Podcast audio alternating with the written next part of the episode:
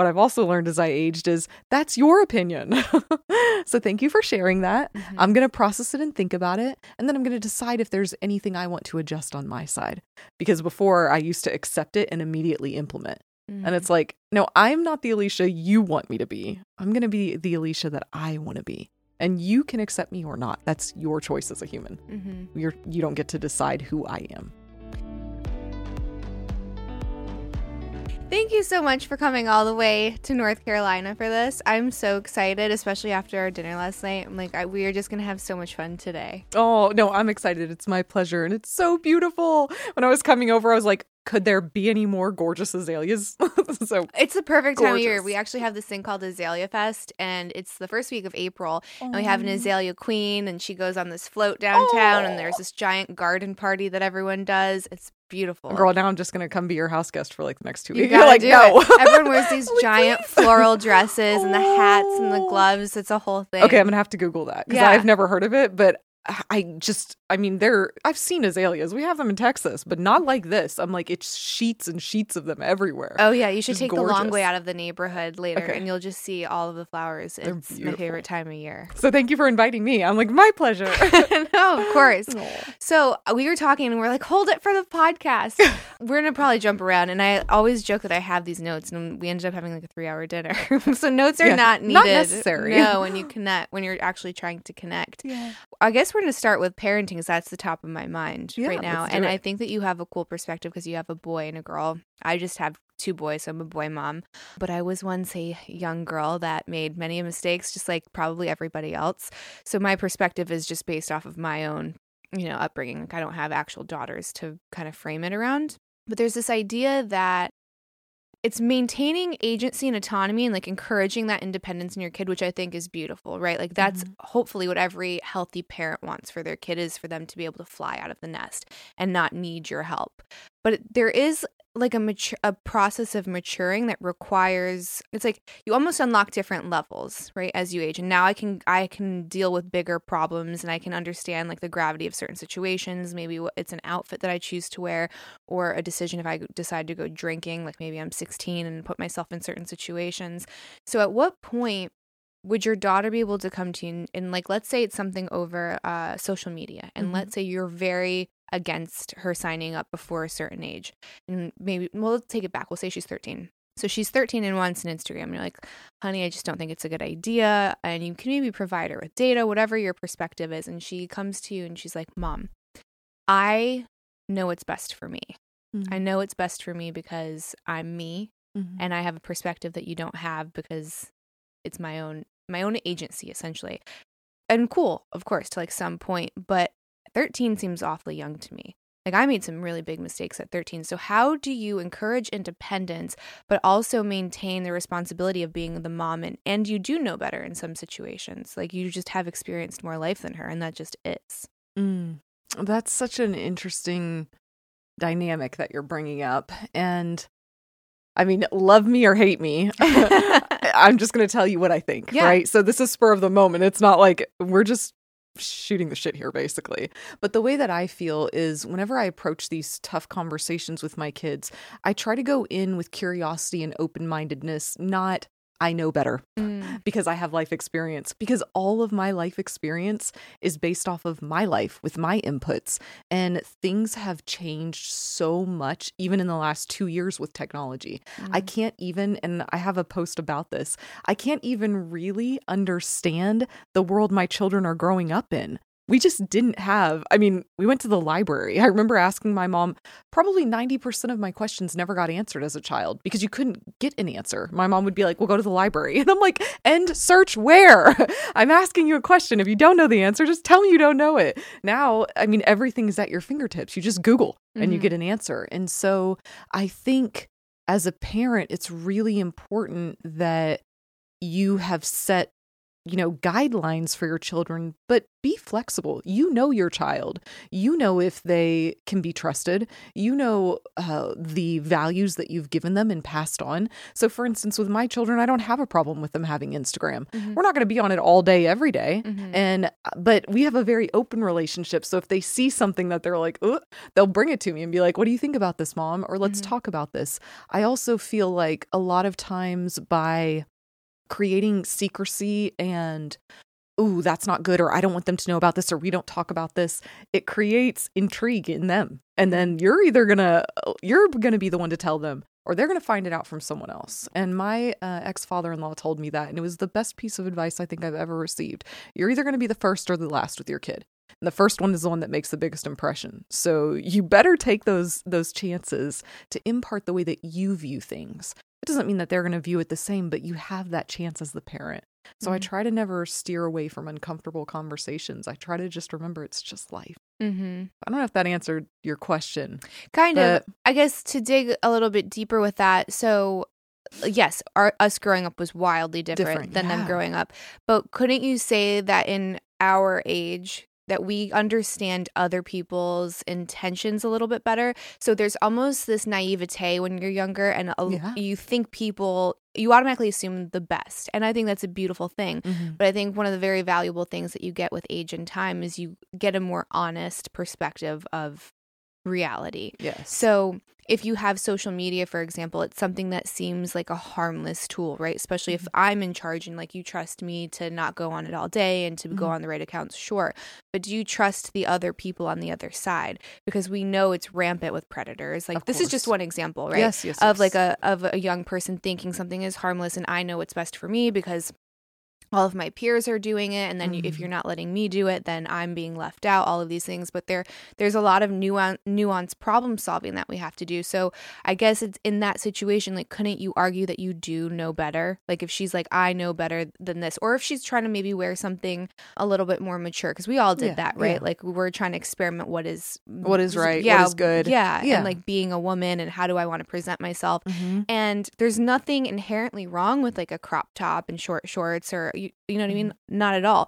But you have to understand the gravity of making that decision, like putting on that outfit, putting on makeup, putting on heels that does say something to the observer, right? And you just have to understand that not everyone's intentions are pure. Mm-hmm. So, like, consciously consent to the things that you're doing. And at yeah. certain ages, it's just not possible unless you have input from like an older, wiser woman or man. Yes. I, I mean, I think you're hitting the nail on the head. Mm-hmm. It's not that you want them to do what you want because you said and because you know better. Mm-hmm. It takes more time to parent in the way that you're talking about. Because for me, conscious parenting is do I have more history in the area? Of course. Mm-hmm. So if I haven't gained knowledge from that, well, that's sad because I want to pa- be able to pass that on. But it's being able to share that knowledge and allow them to get to the point where you are without forcing it down their throat. Mm-hmm. So my question in regards to like the crop top and the outfit or Instagram and predators would be to try to educate as much as possible on the front end. So for Instagram it would be we we just have rules about talking to people we don't know. Mm-hmm. So it's like if it's your friends then that's fine mm-hmm. and if mm-hmm. it's somebody else please do not. And if somebody mm-hmm. else reaches out to you, let me know so that I can check it out. Mm-hmm. So we have rules but I'm going to trust that they are going to understand those rules after we've talked about it and why, mm-hmm. and then follow them. And so breaking trust, we've have that conversation too. That like if you break trust, then there are repercussions for that. Because if you do that, then I can't trust you to have this and we'll have to remove it. Mm-hmm. So I think setting the outline and the expectation allows them to have the thing that they want and be like, cool, my mom's on my side. And then it puts the responsibility in their court of mm-hmm. hey we have set guidelines and we agreed on these things and you understand why so just mm-hmm. make sure you follow them and then of course as a parent it's your job to check in right right mm-hmm. so you can't expect them to do that you have to do that and then on clothes and stuff like that i think it's really important to teach people about teach your children about how they're portraying themselves mm-hmm. so i mean the crop top and shorts might be cute for certain events but mm-hmm. maybe not for other events so mm-hmm. it's important to teach those things and i think a lot of times in our fast paced society. It's just like, forget taking the time to teach, just force. No, that's not appropriate. But why is it not appropriate? Mm-hmm. You know, take the time to talk with them. They're mm-hmm. humans. No, that's a really good perspective because it's it's based in reality. It's not trying to shelter them from the world No. or potential consequences. And then they have the tools to adapt if they need be. So it's not like they're left out there without any experience in the situation. Yeah. And these are all Yeah. little things. It's like we have the chance to teach them these uh, these tools and these thought patterns with little things. And if we don't do it now, the things just get bigger and bigger as they age and then they don't know what to do with them. Mhm. But if you show them, "Oh, this is how I reasoned this. This is why," and you take the time to explain, you're teaching them the thought pattern and then they can apply it in other areas. Mhm. So you're giving so much more than a, a lecture about what you're wearing today, right? So where is the fine line between that guidance and kind of like that shepherding, which I think is beautiful, and that's the way that I try to parent as well, is is a guide. Like I'm not Mhm. here to dictate anything to you, but I want to present you with all of the information that I have, and then hopefully you make the decisions that are best for you and best Yeah. for the family, etc. But what is the line between shepherding, encouraging that independence, and then just like passive parenting, and maybe Or in you like just a let them do anything. Right, in like a self-sabotaging way. Like maybe you think you're doing it in order to encourage that freedom, but really like you're just checked out as a parent and like you don't want them not to like you. So it's okay, well you must know best at 13. Like you don't. You're 13. There's a lot of life and a lot of lessons that are uh, coming your way, but they're not there yet. Yeah, no, I agree with that, and I think a good way to check in for adults, which which one am I doing, Mhm. is am I actually taking the time to go through the thought process? So if you're sitting there and taking the time to talk with them and hear their feedback, hearing their feedback doesn't mean you change the rule. Mm-hmm. It just allows them to understand that my parent has created a safe place for me to voice these things. And what I try to teach them is, or with my kids a lot of times, is hey, this is how I see it. And then I let them bring how they see it. And I'm like, I know we can find a common ground. Let's Mhm. work on that together. Mhm. And that also teaches them problem solving skills. It's like they're going to have all of these scenarios come up and the scenarios just get bigger and bigger as they go into the workforce, they go to school, you know, college, etc. So it's like if you're taking the time to listen, then you know you're not and from my point of view, you know you're not doing what I forget what you called it, but basically lazy parenting Mhm. where it's like, "Oh, I just want them to like me." My kids are going to like me. And even if it's not right now, Mhm. eventually at some point, you know, when they're older. So I always think long game. I'm like, this is a long game. Mhm. So even if right now it's a little bit uncomfortable or they don't love it, I'm looking for the long term result. Mm-hmm. Yeah. So when it comes up to bringing up things 1st Mhm. how have you navigated, like, I guess, timing and age appropriateness of bringing up like really big issues to make sure? Because I think I agree 100%. It is so important that you are the first person to talk to your kid about all of those big Mhm. topics, no matter how, especially if they're uncomfortable, because Mhm. it's either going to be you or it's going to be like that. You know, sixth grade kid that comes onto the playground and has his iPhone. Which one they're do you, doing it Which one do you want it to be? Yeah, yeah. Mhm. It's to me the funny part is is it's the parents that are uncomfortable. It's not the kids. I'm like the kids don't know to be uncomfortable, right? So a lot of times what I saw is people don't want to talk about sex with their kids cuz they're uncomfortable. I'm like, "Are you serious? Get over yourself." I started having the sex talk with them I think at like 4.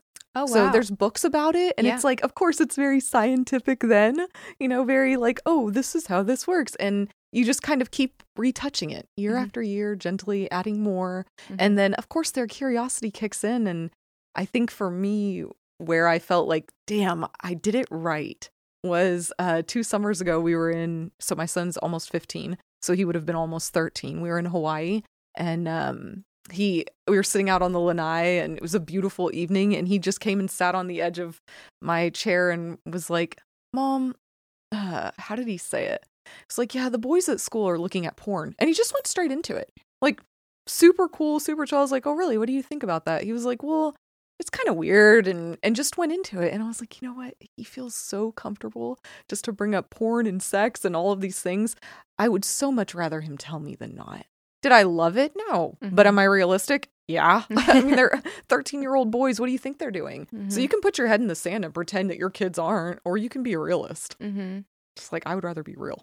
Yeah. So how do you how do you handle that? Like how do you I guess encourage him to think about it independently? He obviously has probably pressure from his peers if everyone is doing Yeah. it and you have your own values within your home. Like how do you like that's a really Yeah. tricky situation to It is. navigate. Well, I, I really just listened to him. Just I was listen, like, yeah. I was like, so how did that? I always ask about feelings. I'm like, so how Mhm. did, what did you think Mhm. first? Because especially with boys, they're so thought driven. Mm. So um, I try to engage that part first because they're comfortable with that usually. Mhm. And then feelings sometimes are a little bit harder. So warm up with what did you think? And he was like, well, you know, I think they just do it. One of them got caught and got in big trouble, you know, whatever. And then how does it make you feel? And what he said was like, it doesn't really make me feel good. And I was like, really? Why do you think that is? He was just like, I don't know. It's just gross and kind of weird. And I'm like, oh, and then just dig dig deeper, be curious. hmm He figured it out on his own. I didn't have to tell him don't do that. That's awesome. He said it made him feel weird. And so it's like, okay, great. hmm And I was just like, well, if you want to talk about it more, let me know. I don't feel the need to don't do that again. Dude, whatever. I'm sure he will do it again. hmm Yeah, because then he won't come to you in the future. And really, when you break it down, it's like, okay, I can jump on his ass and criticize him and his friends and make him nervous to talk to me again and tell me he won't do it. Mhm. or I can just be a realist and let him tell me how it makes him feel because it, then it made him uncomfortable. Mhm. So I was like, okay. Hey everyone, this is new. So we are taking a quick break for a couple of sponsors. How exciting is that that we have a couple sponsors for the podcast? So this is new. Please don't skip it. Just listen. It's cool stuff, I promise. So my first one is a small company called Ragnar's Rocks, and I'll make sure I have the link below. As you know, I love crystals and I get made fun of for it all of the time, but I'm I'm not going to change my ways and I'm going to stand by it. I truly believe in them and I think that they're beautiful. So sue me. But he sent me I mean, how incredible is that? He sent me this beautiful amethyst. I've got this really cute rose quartz skull. All this is on my table. You can't see, but when I start doing two cameras, you'll be able to see my little setup. And this cute little crystal Buddha. How adorable is he? Um, these bracelets are from there. I mean, I was really stoked to have him as a sponsor because this is right up my alley. So if you're into any crystals or you just want to check out the website, it's ragnarsrocks.com and um, I'll link that below. And the last affiliate, last sponsor, please don't skip. This one's a good one. So we all know the benefits of fasting. Well, my husband and I have used this company, Prolon, actually a couple of times. So I was really excited that they wanted to be an affiliate of the podcast. So if you want to try Prolon, it's a fasting mimicking diet. So you get all the benefits of a water fast, and it's a lot easier because you get this delicious food instead of having to completely eat nothing. So you can try Prolon for $150 with the code Candice. Some of the claims for, and I mean, I say claims, but I'm going off of a script, guys. 60% of people that completed the fast had better energy, mental clarity, and focus. You'll definitely shed some LBs. I felt a ton lighter after doing it. It's cool to do difficult stuff, and obviously, fasting is not easy. So it's kind of cool to see how you can kind of push it and get through something that you thought you might not be able to do. It's a lot easier than just doing a water cleanse. Um, and again, like you, I think the average here, yeah, people lose an average of 5.7 pounds and 1.6 inches off of their waistline. So, as soon as I'm done breastfeeding, I'm doing one of these, and Eric's supposed to be starting anytime now. So, we'll see when he decides to start. So, I'll link that below. Again, if you want to try Prolon, you can try it for 150 bucks. Use code Candice, and let's return to the episode. So, did you get into the conversation of like, this is adult entertainment. This is not an like a accurate, necessarily healthy representation of what that's supposed to look like. Mm-hmm. Because that's one of the biggest critiques about pornography and just the availability. Like I'm a huge advocate for paywalls because of situations like that. There needs to be some way to verify that it's not a you know minor on the other end, Yeah. but we're not there yet. And then if you don't, you have so many parents that avoid the topic because of that discomfort within themselves or insecurity or shame. So then their kid is left thinking, oh, well, th- this is This what is it's normal. like, Mhm. right? And I think it's interesting because you have the boy and the girl that the consequences that that can kind of go into for both of them is very different, right? It lead Mhm. the boy to um, mistreating a woman or like not wanting to ever be romantic with somebody because he's so uncomfortable with it and he doesn't understand like that's not normal Mm-hmm. or a girl to either allow it or the same thing kind of like not be able to experience real intimacy because like she wasn't taught what the healthy version of that is. hmm I think he was young. Yeah. And so we've touched on it since then too. Yeah. I think then what was important for me to discuss with him, it turned into then a sex conversation, right? Yeah. So it went from porn to sex. Right. And I was like, so, you know, I wanted to find out what was going on at school. Are other people having sex? What's going on? Right. Mhm. And um, I was just letting him share. And he was like, oh, God, mom, no, nobody's doing that. And I was like, hey, you know, it's, I mean, y'all are getting there in age. And he was like, no, nobody's going to be having sex till they're like 18. I was like, I don't think so. I think think the average boy loses his virginity at 16. And he was like, oh, I'm like, Google it. I'm like, I'm going to search it up. And it, it is. It's 16 and 17 yeah. for girls. Mhm. He was like, how'd you know? I'm like, I don't know. It was a guess. He used to be young one time. Yeah, yeah. And Mhm. I just told him, for me, it was more important for me at that point to remind him that sex is an amazing thing. And it's it's a beautiful thing as long as both people are wanting to do that. Mhm. And it can, you know, it can be a beautiful thing, but it can also not be. And so there my my drive or my desire was to keep the lines of communication open. And I was like, you know what? I'm not going to tell you you can't have sex till you're married. That's what my family did. Like, Mhm. you're going to go to hell if you do. So I got married at 18. What a bad decision. like, if I would have had sex with him, I wouldn't have married him. so that's not my goal for them. My goal is that they treat themselves respectfully and others respectfully. So I was like, you know, my my biggest dream would be that before you have sex with someone, you talk to mom because there's a lot of repercussions to sex that you don't think about Mhm. you know there's stds children etc that can come from it and of course they're like rolling their eyes but i, I think that when that time comes they'll feel comfortable yeah. so we just kind of keep broaching the subject a little bit here a little bit there and when i see that they're like okay then i let them i feel like their kids are like bees like they just buzz in on this topic and then buzz in on another and you don't want to hammer it too much Mm-hmm. No, that's beautiful. You're very fortunate because I think I- that sounds like the ideal situation. Um, where was I going to go with that? I had a good question.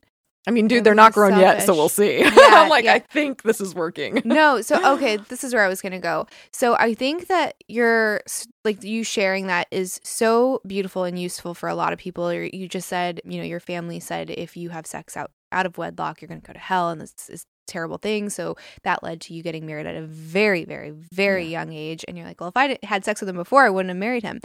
Of course. i know of course how important that is but we're almost like i and i'm sure you've seen this content just rising and thriving or maybe it's my algorithm of this very evangelical trad lifestyle that's kind of coming like resurfacing and it's almost this puritanical cu- culture of that like you have to you have to get married first body count is this huge deal You- sorry my you eyes almost got stuck you in the back of my cannot head sleep with a man or he will not respect you anymore unless there's a ring on the finger and all of this thing. And I'm like, I had a very similar framework growing up where sex was this thing that I could give away and not the man, right? Like he's somehow prote- protected and exempt from all this, but it's just for women. So there's this thing that virginity, your purity, that you give away. And once it's gone, it's gone forever. There goes your value. So it better be to the one and only man that at some young age you decide is there. But when you look at it and you have that so much weight and shame and pressure on it,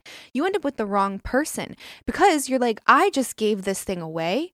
And shit, it was the wrong guy, but I can't get it back. So Mhm. now what do I do? And then fast forward eight years later, I'm like reclaiming my sexuality and my worth and my value and saying that didn't mean anything. Mhm. You know, like not anything, because I do think that sex can be what you want it to be. Like if you want it to be like this very spiritual, intimate, connective thing, it can. And if you want it to be junk food, it can, right? It's it's how you engage with it.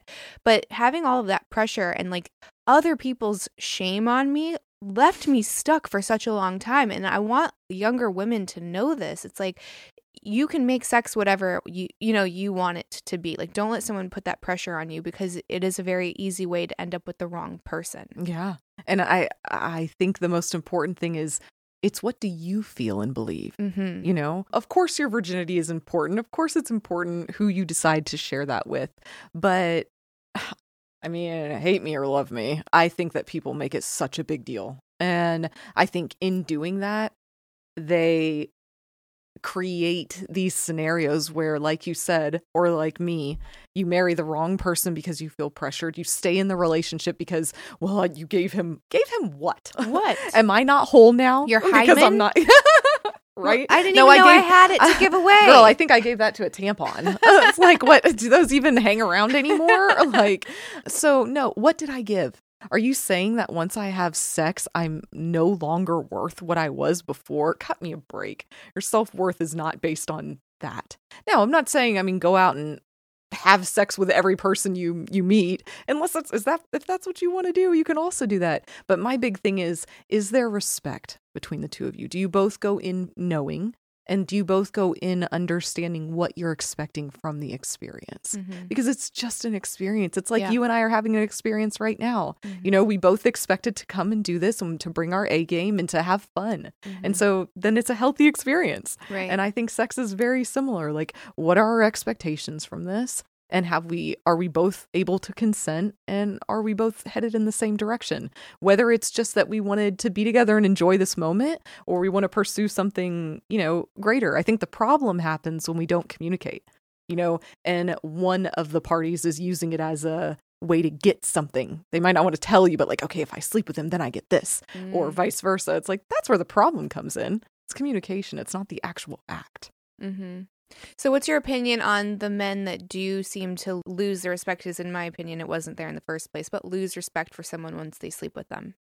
I don't know if they actually I don't know if they I mean god I'm not a man but I don't know if they actually lose respect or in with younger men it really is built into their DNA the chase it's Mm. just a chase it's a game like any other game they're Mhm. playing a game and unfortunately for some women they get to be a count in that game but that's what I'm saying. If you have that conversation with the person where you guys are on the same page, this is much harder younger, you know, when you're young and you're figuring it out. But I really, and then also if they did lose respect, like you said, uh, or it was just a number, then good riddance. Yeah. Move on. Mhm. It doesn't make any difference to me because my decision was for myself Mhm. and I can't control you. Mm-hmm. So, No, I mean I agree hundred percent. Like I said, I don't think it was there in the first place. Yeah. If that's if you you know are in this vulnerable space with a man, and then all of a sudden he starts treating you like shit, like you you Get- just dodged a bullet, right? Yeah. Like move on. It's not about you. That's about him. How has the feedback been as a woman that speaks a lot about masculine and feminine? Almost like archetypes Mhm. and relationships and parenting. Because I know for me, anytime I talk about masculinity, especially, it's th- like there's two polarities that pop up like one is like thank you so much for offering a perspective like a feminine perspective and the other one's like you're not a man you shouldn't be talking about this Girl, it's so funny to me. It's like, depending on what clip it is, you have a ton of people who love you and a ton of people who hate you. And I'm like, yeah, you love me now. Wait till the next clip. so I think that I don't put much weight in it. hmm It's like, you know what? I think if all of us could just be honest and really connect and share, hmm bringing our thoughts out into the open is what creates change. And it takes polarity to figure out like uh, polarity in like volleyball and conversation. We're not, for instance, you and I, we're not sitting here saying that we're right. Like, let me teach you something. All we're doing is sharing perspective. hmm And I think the beauty in that is that when we talk with each other, maybe we can both grow, right? Mm-hmm. So, yeah, some people attack and they don't like it and this and that, but I really don't pay much attention to them. Like, I'm just sharing because this is what I feel called to do. hmm So, love it or hate it, delete me or follow me, I don't, doesn't make me any difference. Because I think the people that want to hear it and need to hear it, God or the universe is going to make sure that happens. hmm I don't have to. Yeah, and it, it's kind of discounting the fact that you can recognize just like what a good, valuable person looks like. Yeah. Like, what does a what does a kind person look like? What is a person like a, a high value person look like? Like, obviously, there's going to be gender differences, but like I can establish someone who is mistreating people at scale versus not, even if it's just for clicks. Like, I still don't Mhm. agree with that. So I think everyone is allowed a perspective, and it would be the the same as me saying I don't want a man's perspective on what it is to be a woman. Like the, that would include my husband. So I would need to know. Like his opinion is extremely valuable to me. Extremely Girl. valuable. Yeah, I agree with you. It's like why wouldn't we want perspective? Why why can't we just be open to hearing? I think it's a huge thing that we need to be talking about. Like just because someone shares their opinion doesn't make it the end all be all. Mm-hmm. And just because our opinions don't align doesn't mean we can't be friends. It Right. doesn't mean you're more valuable or you're stupid or I'm dumb or none of that. It's just an opinion. And it might change. And I think we hit on this yesterday. Like, I am 100% okay being a hypocrite. If I am not a hypocrite, then something's wrong with me because I'm constantly growing and changing and evolving. And so the things that I thought were the staples of life 10 years ago are very different now. Mhm. And so it's just like, can we just all step back and give each other room to grow? Yeah, we need to normalize changing your mind because right now it's looked like you're a flip flopper, you're inauthentic, or you're lying, or you're a Yeah. hypocrite. All of these things. Like, no, I've been presented with more time and information, and with that time and information, I've changed my perspective. I'm allowed to do it. It's actually highly encouraged. You Yeah. should try it sometime. Yeah, try that sometime. See where you get with people. It just it makes life there's so much between black and white. Do you want to experience or not? Mhm. And I think that that's something I had to learn because as a young adult, I was very black and white. And I think it came from my upbringing. It's either right or it's wrong. And now I'm like, is there a right or wrong? I don't really know because I'm not going to judge you. What's right for you might not be what's right for me because of the 30 plus years of experience that I've gone through, right? Mhm. And so I try to remember when people act in ways that I don't understand that, like, hey, you don't have their inputs. You have no idea what's going on. And you really only know the surface, you know? So you're making judgments off of a lack of information. hmm So when it comes to because you and your husband have multiple businesses Mm-hmm. together, how do you? Because my husband and I do as well. So this is also like a selfish question. How do you maintain that boundary between working relationship and partnership and romantic partnership? Oh, maybe, maybe I can selfishly ask you the same thing. It's definitely been an interesting dilemma to figure out. So I think that a lot of times in business, or at least in the businesses that we've had, it's very masculine. My role is very masculine. And what I realized a couple years ago is that if I couldn't learn to harmonize between my masculine and my feminine, I was going to ruin our marriage. Because my husband didn't want to be married to a man, or he would be. You're right. it's like if he wants to be gay, he will be gay, but he doesn't want to be. So if I can't learn to, you know, kind of harmonize between those two and flip that side of me off when I get home, then it's it created problems for us. And so I think I've gotten really good at the flip. Um, I think sometimes it's hard for a little bit harder for him to flip with me. So it's it's I mean it's an ebb and flow and giving each other grace and being okay that we're not going to be perfect, but also honesty. Like, hey, I'm done with that. I was like, oh, okay, sorry. I was doing it again. Like, um, and Charles is very good at calling me out, so he has no problem being like that. Uh, uh it's not working for me. okay, I forgot. You know, so I think it's just being willing to evolve and change and learn, and then adjust to the person you love. How did you get to a place where you could take constructive feedback like that and not take it personal or have that turn into a fight? Yeah, that honestly, to tell you the truth, my mom was so harsh that it just, I mean, I, I think that that created a lot of desires of perfectionism in me. So feedback was always taken and applied. Uh, I never had an issue with that. What I have more of an issue with is my self worth being, or my ability to be loved being based on what I produce. So accepting criticism and adjusting has never been an issue for me. Uh, I think that a lot of people are like, whoa, this girl just, it doesn't bother her. But the part that I struggle with is remembering that I don't have to be perfect to be loved. You Mhm. know, It- you can take that criticism and you can choose to apply it. Or what I've also learned as I aged is that's your opinion. so thank you for sharing that. Mhm. I'm going to process it and think about it. And then I'm going to decide if there's anything I want to adjust on my side. Because before I used to accept it and immediately implement. Mhm. And it's like, no, I'm not the Elisha you want me to be. I'm going to be the Elisha that I want to be. And you can accept me or not. That's your choice as a human. Mhm. You're you don't get to decide who I am. Have you heard this new? Uh, I guess it's not really new because like, I think the subject matter has probably been around forever, like for millennia, but it's kind of being rebranded and becoming sensationalized, which is the submissive wife or Mm. like those king queen archetypes that a lot of counseling will use and like leader and follower. What is your opinion on those dichotomies? Yeah, that's a good one.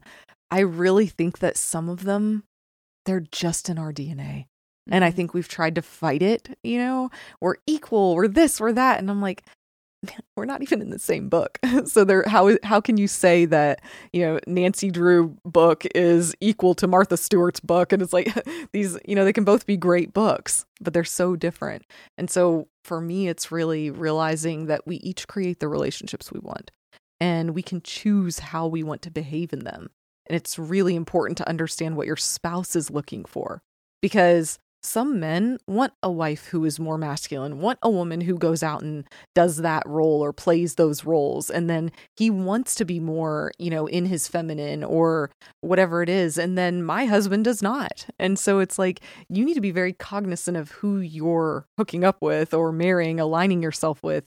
Because if you're not cognizant of those it's it can come back to bite you because we can't just assume that because you're a man this is the role you want to play and you're a woman this is the role you want to play it's not like that anymore Mhm. So i think that's really what it is is being very curious and open to hearing what the other person wants and realizing that that could change over time That's an interesting point.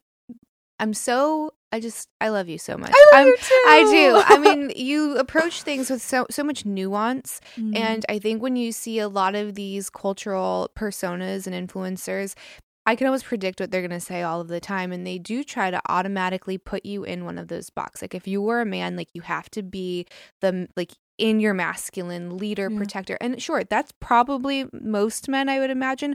But there absolutely are men that want to be in the feminine, like they want to be the stay-at-home dad. yeah And the woman is like this very ambitious, more in her masculine, and she wants to go conquer, climb, and um and just get promoted up of, up that scale, and that's fine if like you find that balance between between your partner and, and yourself. and who are we to judge i'm like Mhm. who am i to say your relationship is right or wrong i'm not living it Mhm. and and if it works for you guys right, then it works for you guys. And I think the biggest thing here that I find intriguing when I see people judging is, oh, yeah, well, that'll work for them for five years and then watch what happens. And I'm like, and so what if it does? Because Mm. I don't believe that we can say how long a relationship is supposed to be there for. I believe that we meet for a time when it's right. And this meeting is going to continue as long as it's supposed to. So I am very much like, do I wish that Charles and I will stay married forever? Of course, I love him. He's been such an amazing impact um, and friend in my life, right? But will I sit here and tell you, oh, we're soulmates and we're going to be together for fuck no? That's crazy. So Mhm. it's like, I think that we have to learn to give each other the space to grow and then also understand that just because someone comes in and out of your life doesn't mean that you failed or that it's a failure. I, I think that's such a harsh way to look at things.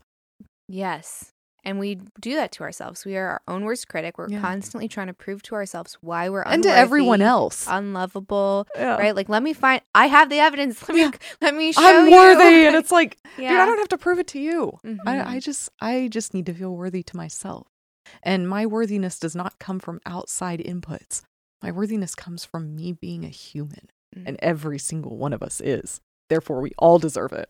Mhm. So So how do you calibrate through like how do you how do you do your touch-ins with your relationship because like you just said you can grow in different directions like maybe Yeah. something works the check-ins. Yeah. I I heard this quote and I loved it. And it basically said that every seven years, and you know everybody talks about the seven year itch, but so we'll just stick with the seven years. Every seven years, you have the opportunity to have a new relationship, and that relationship is either going to be with the same person, but it will still be new, or it will be with a new person, right? So we have that choice. Mhm. And it's like, what are you going to choose to do? And I think it's it's pretty dead on. I'm like every 7 years I do feel like a new person. I've grown so much.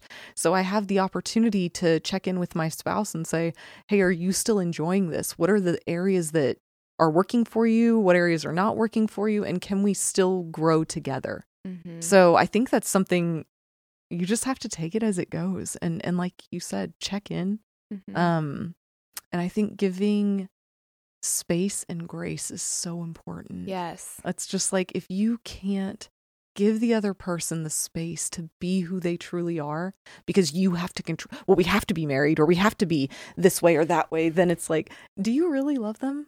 Or do you love the idea of being married or the Mhm. idea of their relationship? Because you aren't really showing love if you can't support them in their changes Mhm. right? Yeah. So yeah i feel like you can't you can't be in the seat of control and almost like this ownership and also experience love like those Mhm. are not the same things and we talked about this a little bit last night at dinner Yeah. which to me and i've had the blessing of like my career to really make me sit with what i think and find to know what love and unconditional love is and i, I never knew it existed yeah I thought love was always conditional. It always Mhm. had conditions. You have to be a good boy. I have to be a good girl. I, you know, like there's all of these like self-imposed often, right? Rules of whether or not I was worthy or you were worthy of that love.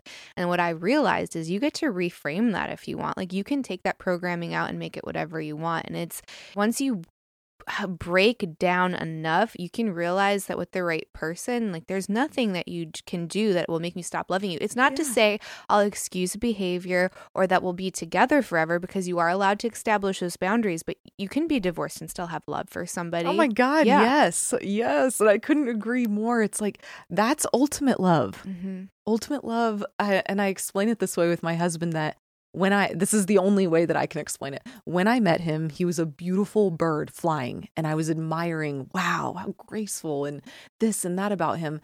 Then you want to take that bird and put it in a cage, and you think you're going to admire and love it the same. No, you're not. So let him be free. And of course, we talk about our boundaries and our desires, etc. And of course, respect is it's so important and honesty and truth. But we have the opportunity to build our relationship in any form we want. And I think that's what people forget. It's like it doesn't matter what Sally and Brenda and John think about their relationship. That's not my business. My relationship is my business. Mm-hmm. And so I can create it in whatever form I want. And like you said, I I know deep in my heart that no matter what happens with Charles and I, even if he was to break our commitments, I will always love him. It doesn't mean I will always be with him, Mhm. of course, because we have to uh keep respecting our own personal boundaries. Boundaries are for yourself, not for others. They're the guidelines that tell you this is what I am willing to live with and accept. And when people cross those, it's not about teaching them a lesson, it's about respecting yourself.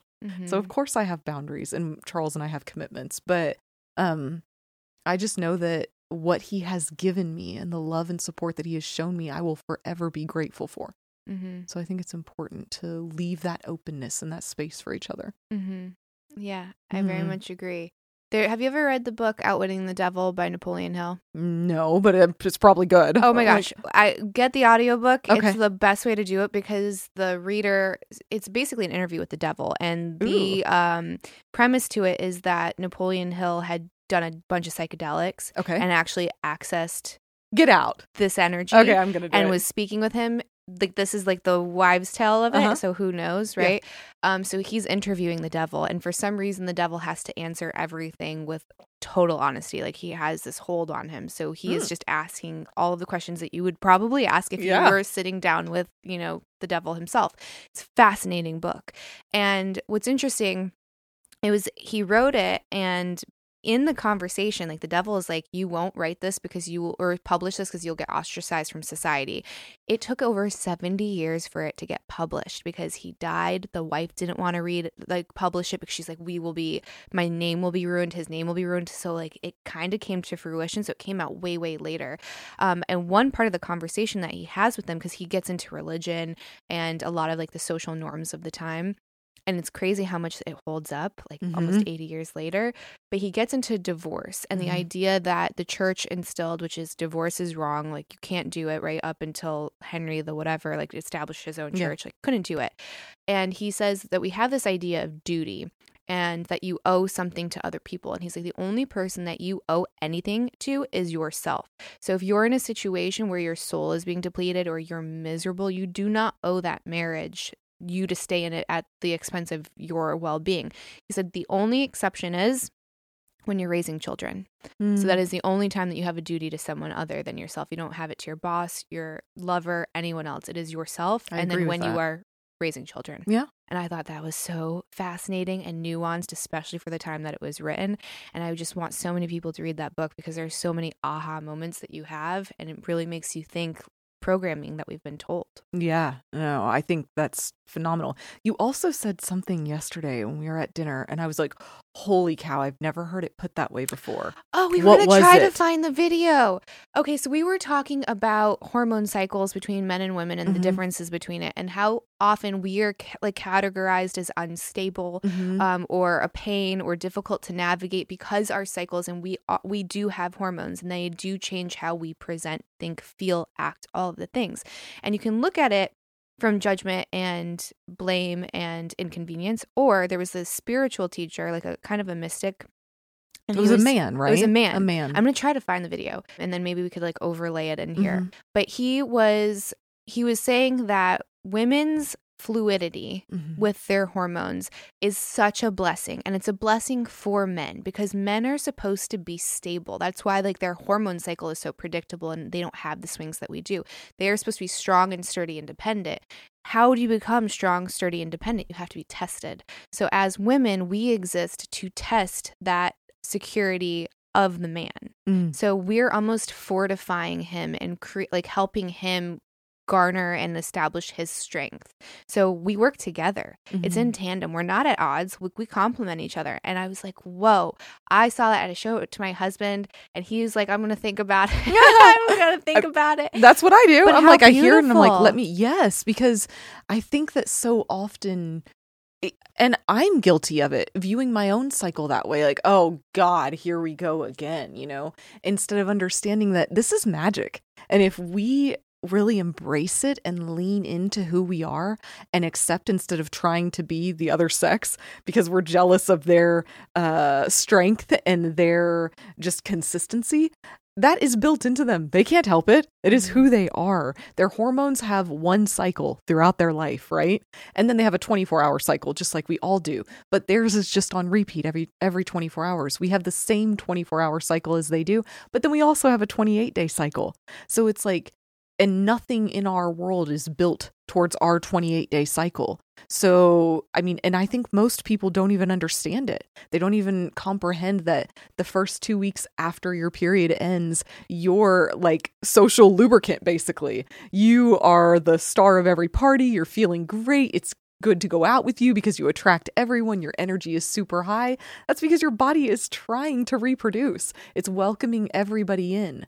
And then the next two weeks is really our hormones are pushing us to really figure out what is going on here and how a lot of critical thinking. Our hormones have dropped. They're more actually like uh, similar to where men are. And so they're critically thinking all the time and they don't get called a dick because of the way they behave, but we do Mhm. because we are so sweet and so nice and then we start behaving like they do.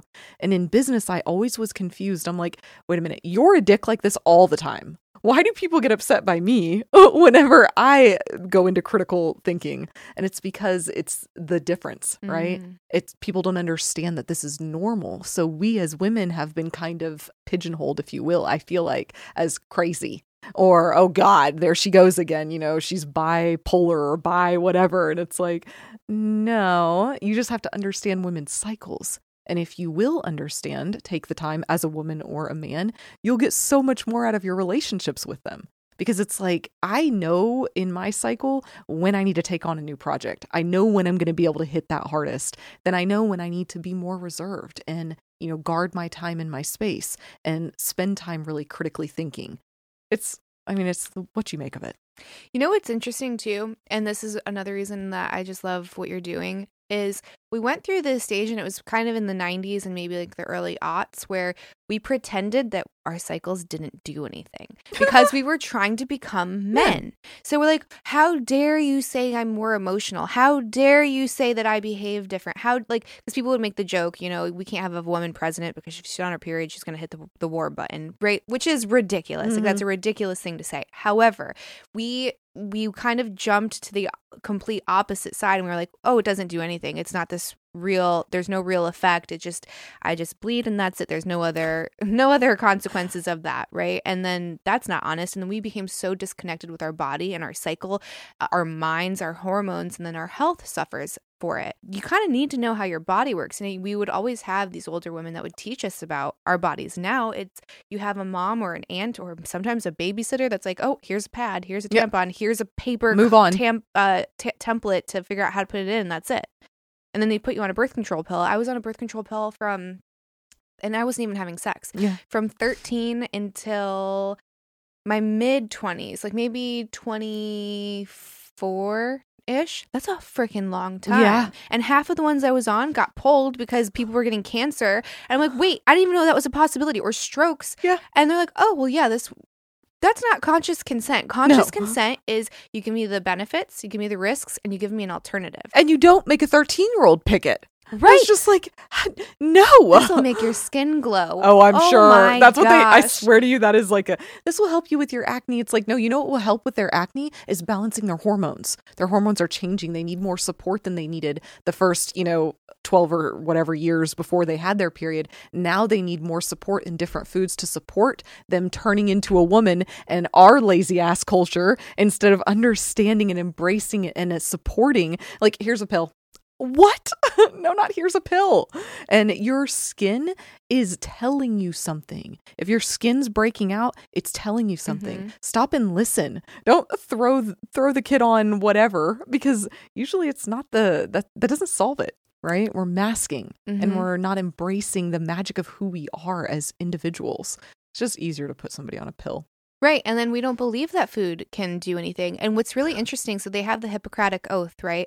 So I'm going to mess up his name, but the guy that basically came up with the Hippocratic Oath, it was like Hippocrates or something. It was a, it's a Girl Greek, some. Greek dude, right? Mhm. So he comes up with the Hippocratic Oath, and it the part of his his ideology was let thy food be thy medicine.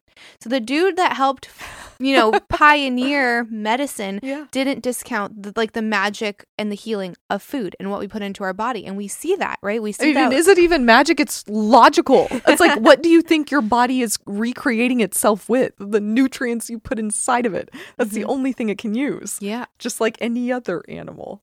Well, not only are we not eating the healthy foods, right? We're taking these medicines that we don't necessarily know what they're doing, and then we're eating all of this processed junk. And then we're wondering, like, why are my hor- hormones going crazy? Why is my skin going crazy? Yeah. Why do I feel like my brain is working against me, right? You get like all of this depression that can start coming in because you're not supposed to just be at one hormone level forever, right? Like, I'm pretty, like, obviously do what you want with your medication. I am not a doctor, but I would say, like, look into birth control before you go on to it Oh it. God, yes. And look into. I mean, I took it like you. I was on birth control before I was married, so I think I started it at like 15 because I had horrible periods, and I'm like, oh, those horrible periods were telling me something that I was basically, from my point of view, malnourished.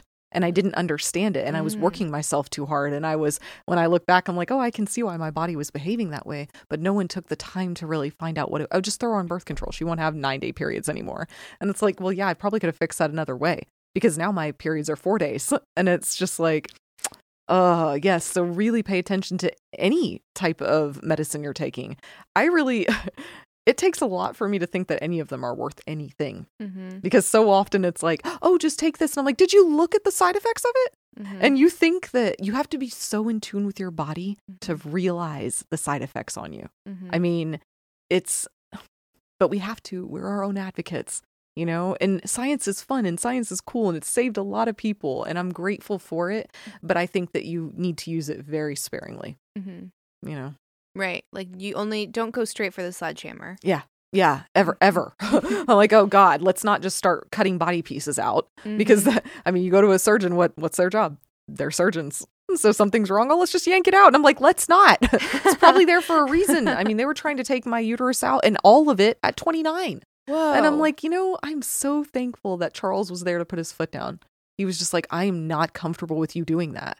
And some people would be like, how dare he? Your body, your whatever. I, how grateful am I that he he was willing to, Mhm. at the risk of me being angry and telling him to mind his own business, say, I'm just not comfortable with you doing that. Thank God I had him, Mhm. right? Yeah. I've had a similar situation. So I have family history of like different kinds of cancer, like whether Mhm. it's like uter- uterine, cervical, etc.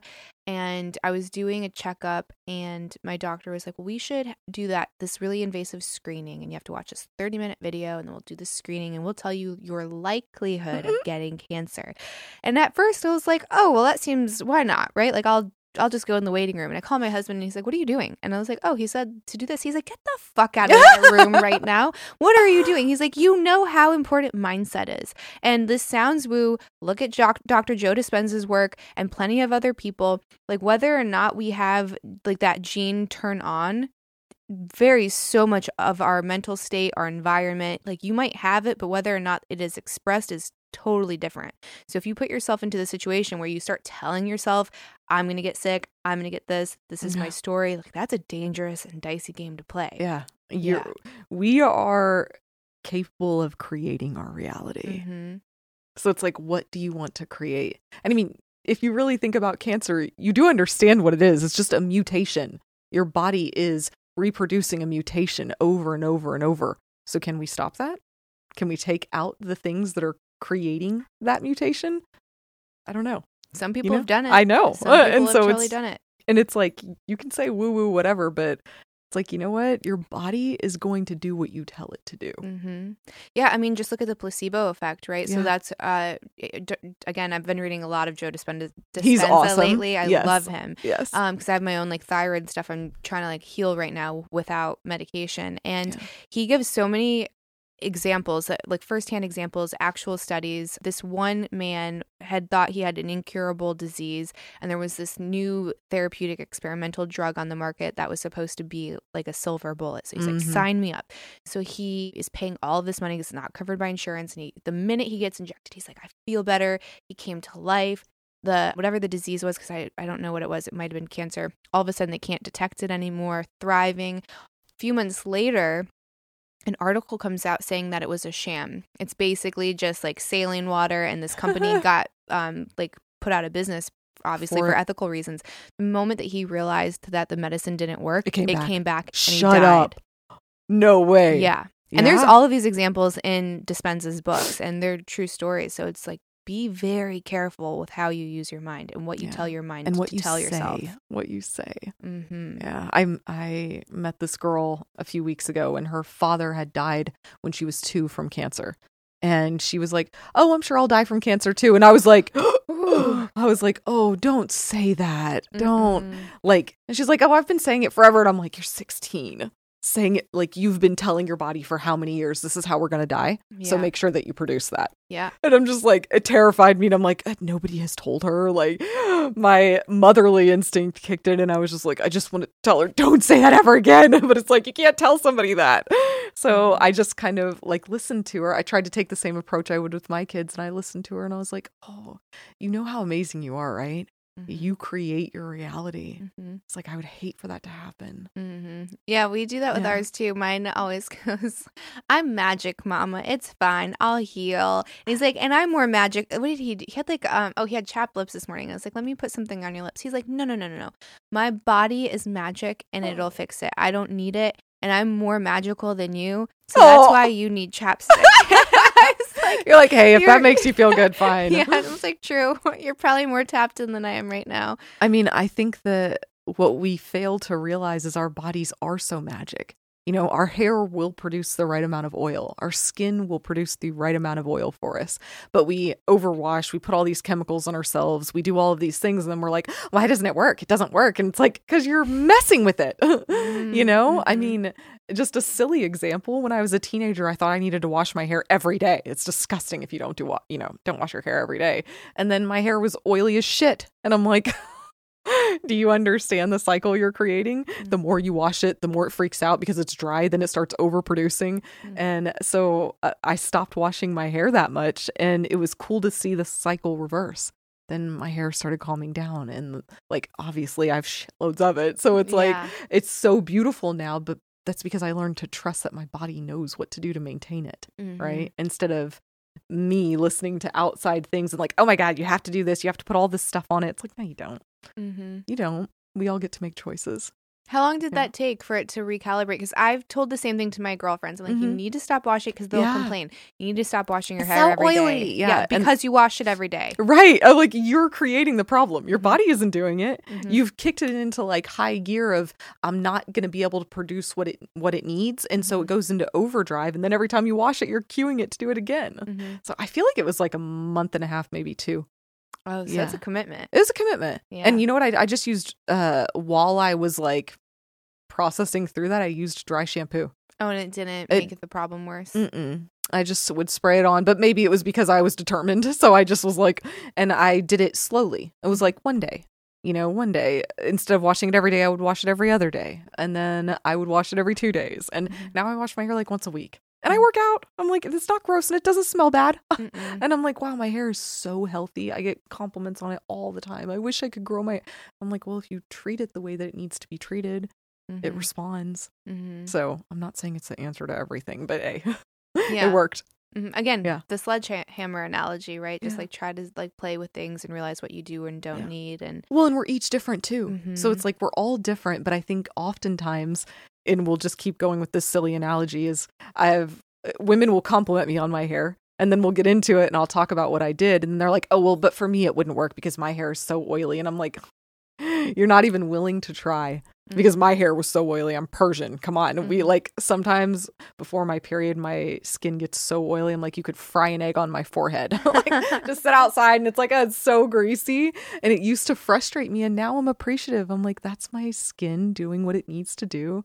And I don't have to freak out about it and put, you know, drying chemicals on there. It's just part of my cycle. It's the same every month.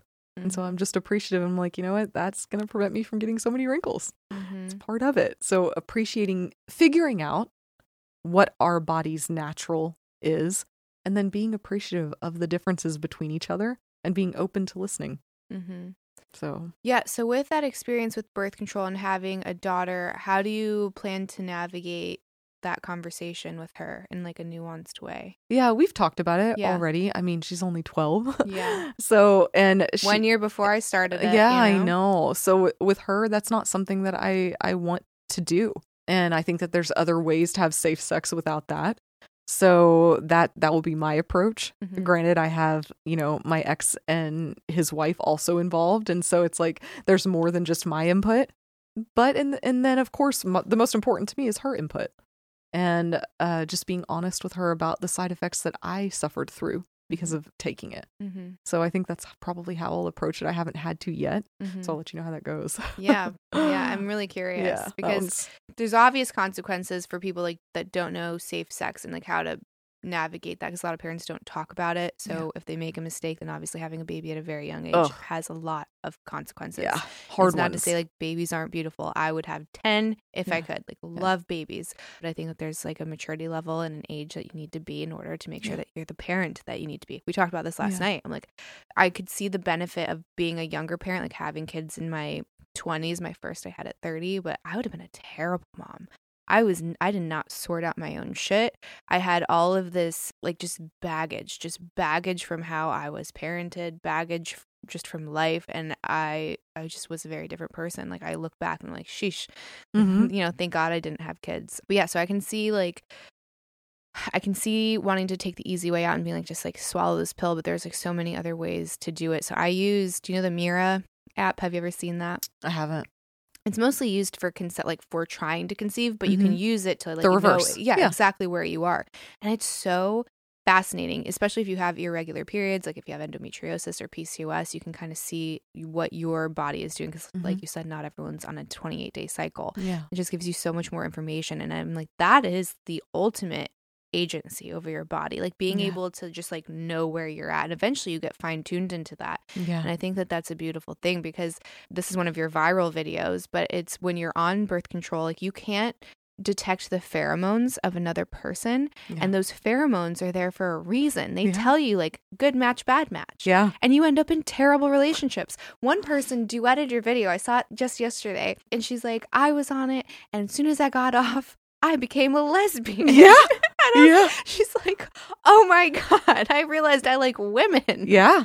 I mean, uh, people have had so many comments about that and so much trash talking. And I'm like, do you realize the person that I was with was a doctor?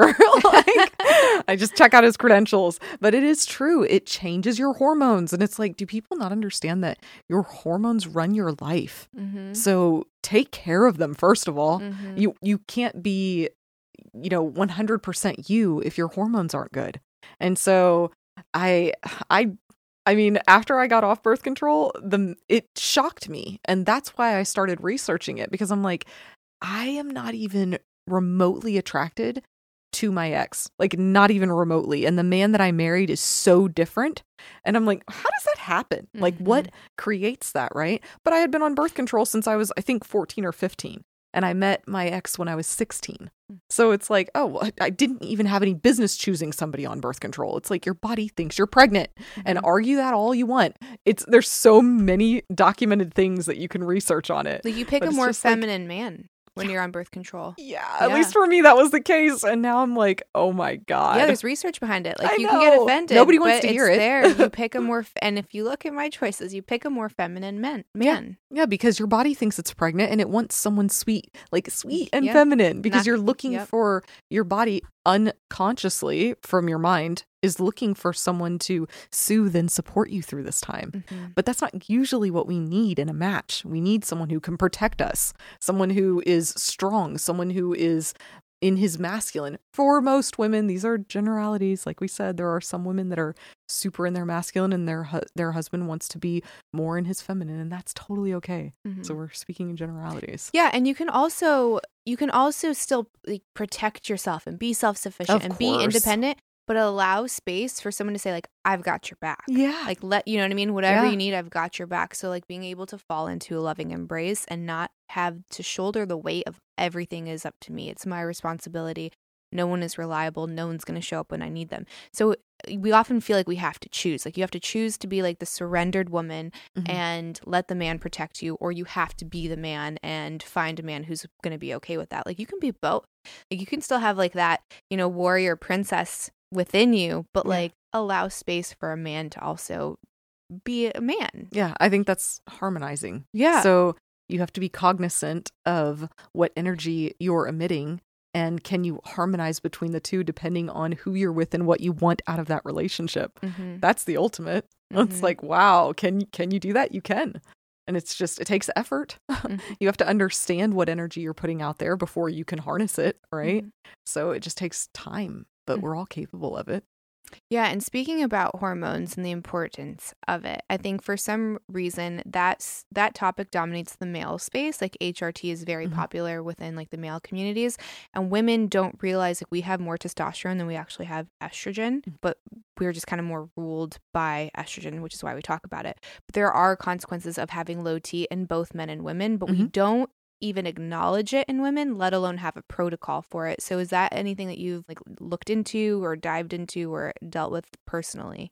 Yeah, so eh, in God, was it two years ago, two or three years ago, I was dead. Like I literally felt like I was dying. And I would have my period and then normally after my period, I would feel great. it's like, oh great, we're going the two two weeks of celebration time, happy time, whatever. But what started happening is I would have like one good day and then I would be in excruciating pain for 3 or 4 days after my period. And I was like something's wrong and I couldn't figure out what was going on, right? And so I, I had 3 MRIs and all of the doctors told me nothing was wrong with me. One of the doctors had the balls to tell me I was aging. That's what my problem was.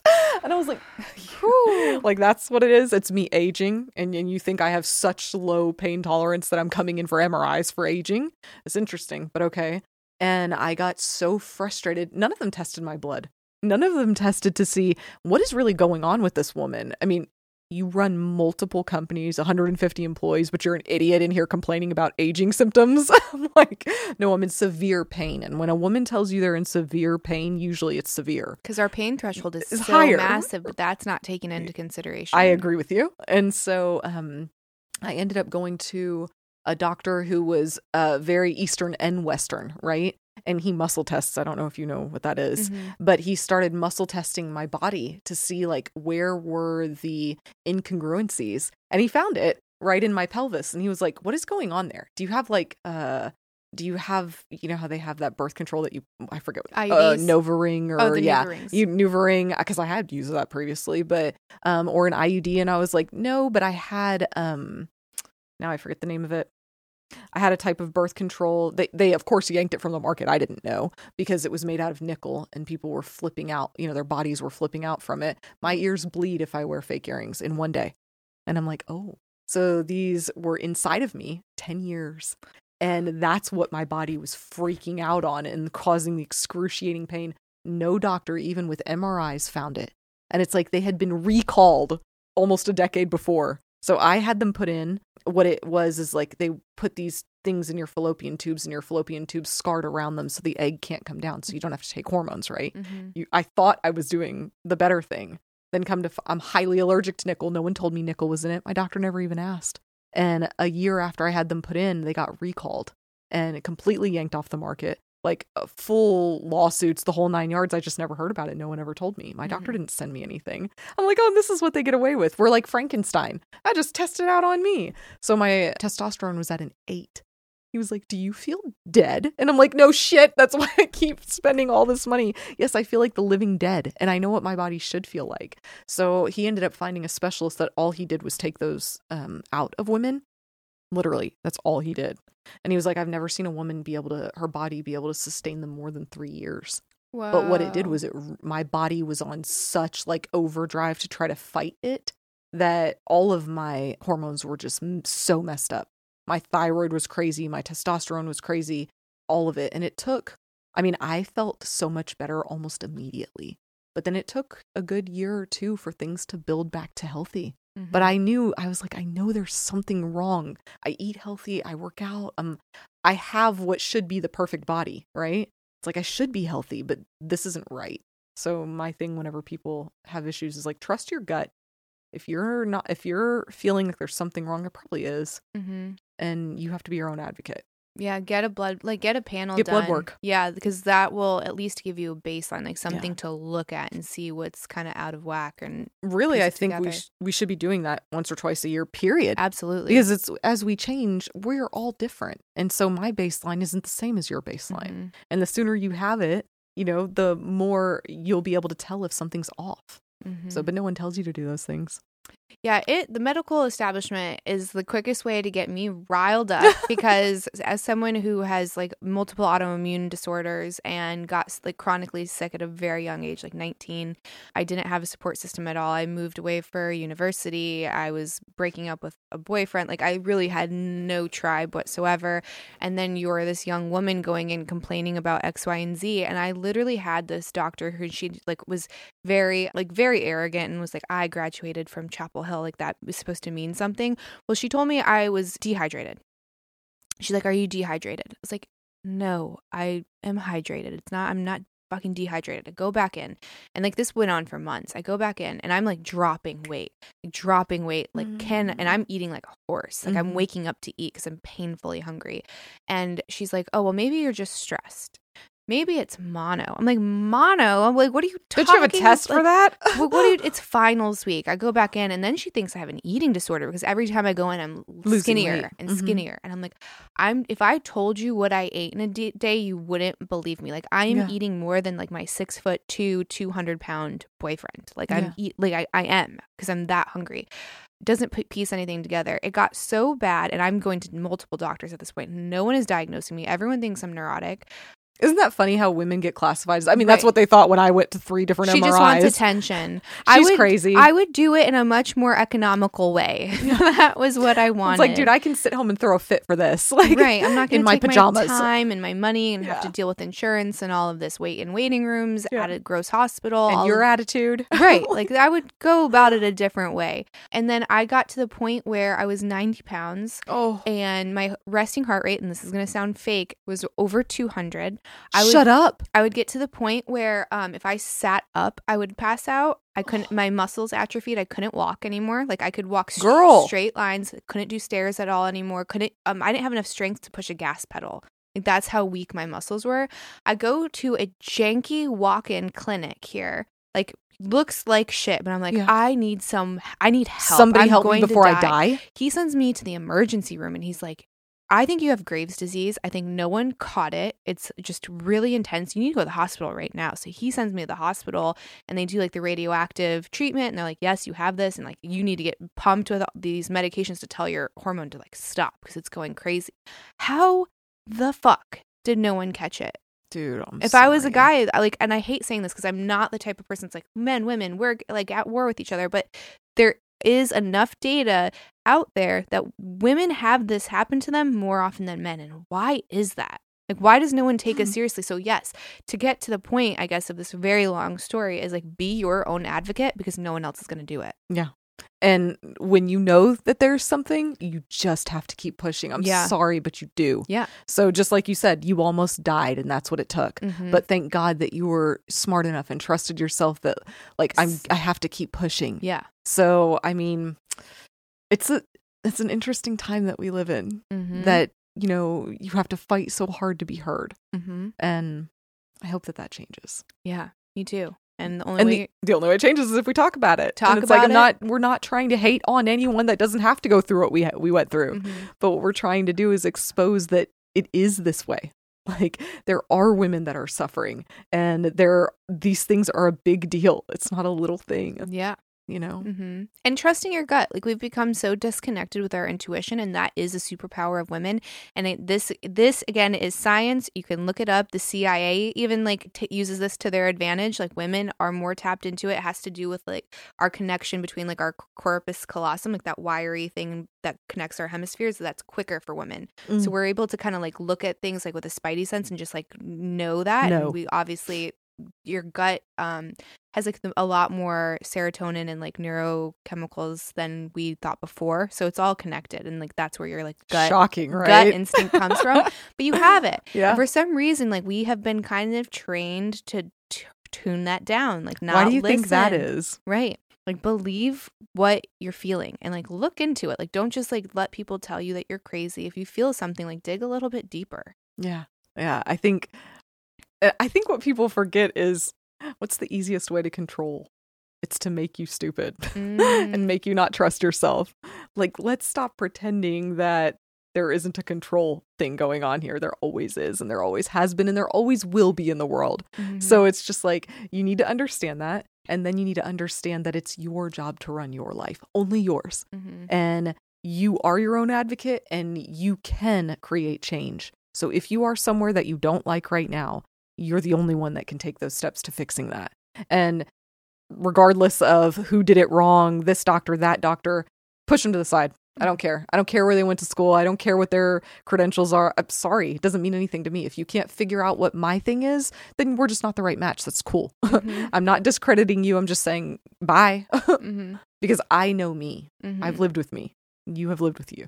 Right. And you're allowed to say no. Yeah. I think uh, you're allowed to fire doctors. Oh, People yeah. don't know that. You can fire a doctor. You know what doctors I've fired? So many. Yeah. It's great. You should You again try try, that. Try that. It's like, sorry, guys. amazing. Sometimes it's, I mean, in doctors, they're asked to do a lot. It's all their job is almost impossible.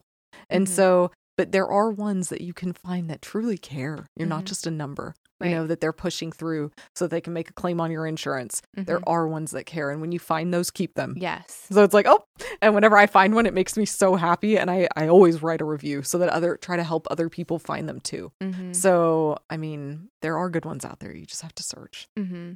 Yeah. So when it comes to, I guess, like transitioning into sovereignty and freedom and being unbridled, do you feel? Because obviously you're an ambitious woman, right? Like you, you're not just like staying at home, and there's nothing wrong with that. But like you're not just staying at home and like being a housewife. Like you also have this amazing brand that you're building, and you're an entrepreneur. Um, you're still obviously very soft and feminine at the same Aw. time. So how do you balance out? I guess that interdependence with a relationship instead of being codependent with a relationship. So like how do you not lose yourself in a romantic relationship with someone else and then how do you not also become so independent that there is not that overlap? Yeah. I mean, girl, isn't that the question of the millennia? It's like, wow, I think it's much harder for relationships now than it ever has been before. And I think that that's something that you have to navigate with each person, right? And it's also, from my point of view, something that evolves and changes consistently. So if you're not willing to really take the time to look into your relationship and adjust for each other, it's not going to work. Don't get married. It's hard. it's like this is not an easy route. You're asking two people that are completely different, regardless of what, you know, your values are and all of that, genetically completely different to say, hey, we're going to make this work. And so to me, it's definitely been an evolution with Charles. And I mean, after 12 years, we've gone through a lot of evolving, I feel like. Mhm. But it's probably the number one thing I think is being able to give grace to each other Mhm. and remember that, like, I want this person to be happy. That's what I care most about, whether it's happy with me or not, right? If you truly love someone, then you can say that. And I know I've had people be like, oh, you guys, this or that. And it's like, I really don't care what you think because I know that I truly love that man more than, I mean, I think that he showed me what true love was. Mm. And it's not controlling someone, it's not having someone by your side. It's that I love you so much that I'm going to support you in what makes you happy and joyful, whether or not that works for me sometimes. Mhm. Right. So it's willing to to put the other person's joy and happiness above yours momentarily and not lose the fact that you still have to prioritize yours. So I think that ebbs and flows at times, right? Because you're both giving and taking. Mhm. So I don't know if that answered your question, but I think it's just being okay with understanding that it's not always 50 50.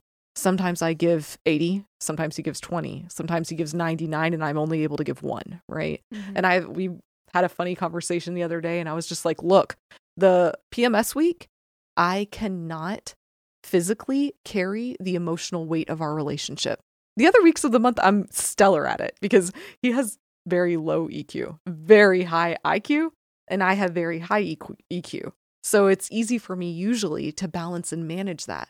But I have learned over time that that week I'm tired, right? Mhm. I need all of my energy to be focused on Elisha. So if our relationship needs support, I'm going to need you to do it then.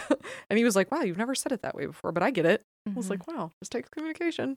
hmm That's kind of like the answer to everything when it comes Yeah. to relationship is communication. Yeah. And that I think the part that a lot of people miss out, including myself, is the active listening and not just like I know exactly what I'm going to say to prove my point, but the active listening and then offering a safe space for them to be honest and vulnerable and then problem solve. It's like, what is the goal of this conversation? Is it to end up together and to fix and heal what's you know what, what needs mending or is it to prove a point and say that i was right or to make you feel like shit or Yeah. point out your flaws or your mistakes so you kind of have to navigate it through that perspective that lens of we're a team. Right Like for real, we're a team. So it's not about what's right or wrong. It's about what gets the team to the end goal, Mhm. right? And I Yeah. think that's a hard one, or at least it was for me to really believe that we were a team. And I'm like, are we really? Or, you Mhm. know, and so really truly accepting that and then being willing to say, you know what, I'm going to trust that we are because that's the commitment we made to each other until you show me something different. Mhm. So that's still leaving the space for you to let them prove what team means to them too, right? So we're not saying just be abused. it's like, no, be cognizant of everything that's going on, but be a team player. Mm-hmm. Yeah, one of a piece of advice I got that I always try to remember and not always like I'm obviously not perfect is to always assume the best out of your partner. Yeah. So when something happens that ticks you off, that you're like, okay, well, if I'm assuming the best out of him right now, like, what is the reason that this thing happened? And then it can easily get you in a place where you can calm down. And it's mm-hmm. you, in my case, it's usually right. So my husband has pretty bad ADD and he does a lot to mitigate it. Like, he does a ton of meditating and introspective work, and very rarely does he take any, any medication for it. So he's like trying to you know, kind of contain it himself. And there are times where he is a lot more present than others. And then Mm. there is times where he is not.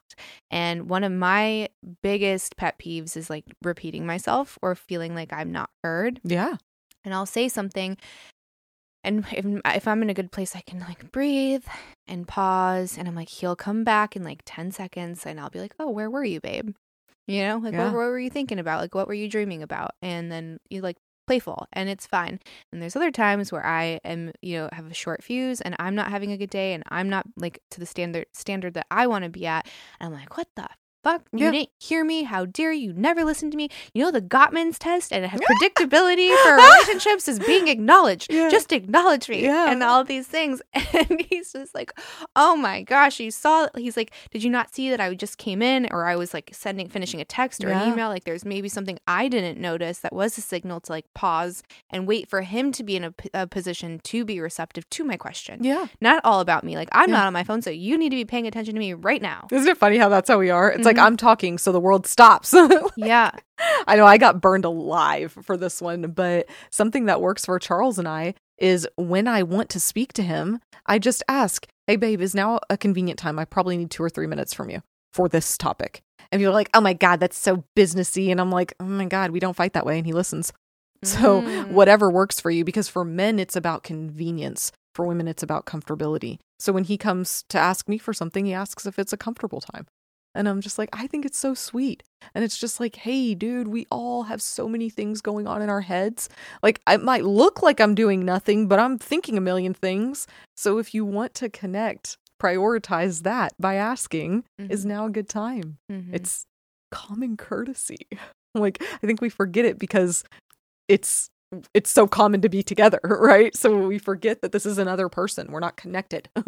you know? And yeah. so common courtesy still applies. We don't give that to our partners. No. We if sometimes, and I say we, I should speak for myself. Uh, well, I'll agree with you yeah. because me too. I know I'm guilty. I don't, I do not offer that to Eric a lot. Like there are times where I'm way more demanding and way more cold or abrasive than I would be with an, almost Of anyone course. else because you, you get feel so safe. comfortable. yeah. So I guess yeah, like at least I feel safe, but he doesn't deserve that. So it's also being like, how would I treat anyone else in this position? Like, don't let yourself get too comfortable to where you're not treating your partner how they deserve to be treated. Yeah. Yeah. Mhm. It's uh they say that kids do this too, right? So Mm. they save their worst behavior for their parent. They do. Yeah, they do. They do. That's so it's like it's a huge compliment because it means they feel safe with you. With everyone else they bottle, Okay. Right? okay. So that I have to be on my best behavior or my teacher will be upset with me, my or my friends won't like me or this or that. And so the way that children do it is that all of that saves up all day and then when they see mommy it's like "Blah!" like throw Ah. up the feelings on you because they know you love them. And so it's like, hey, we, we as adults still sometimes behave that way. I've had so many moms ask me that question, so I'm gonna have to share that clip with them. That's not my knowledge. That somebody, some psychologist told me this.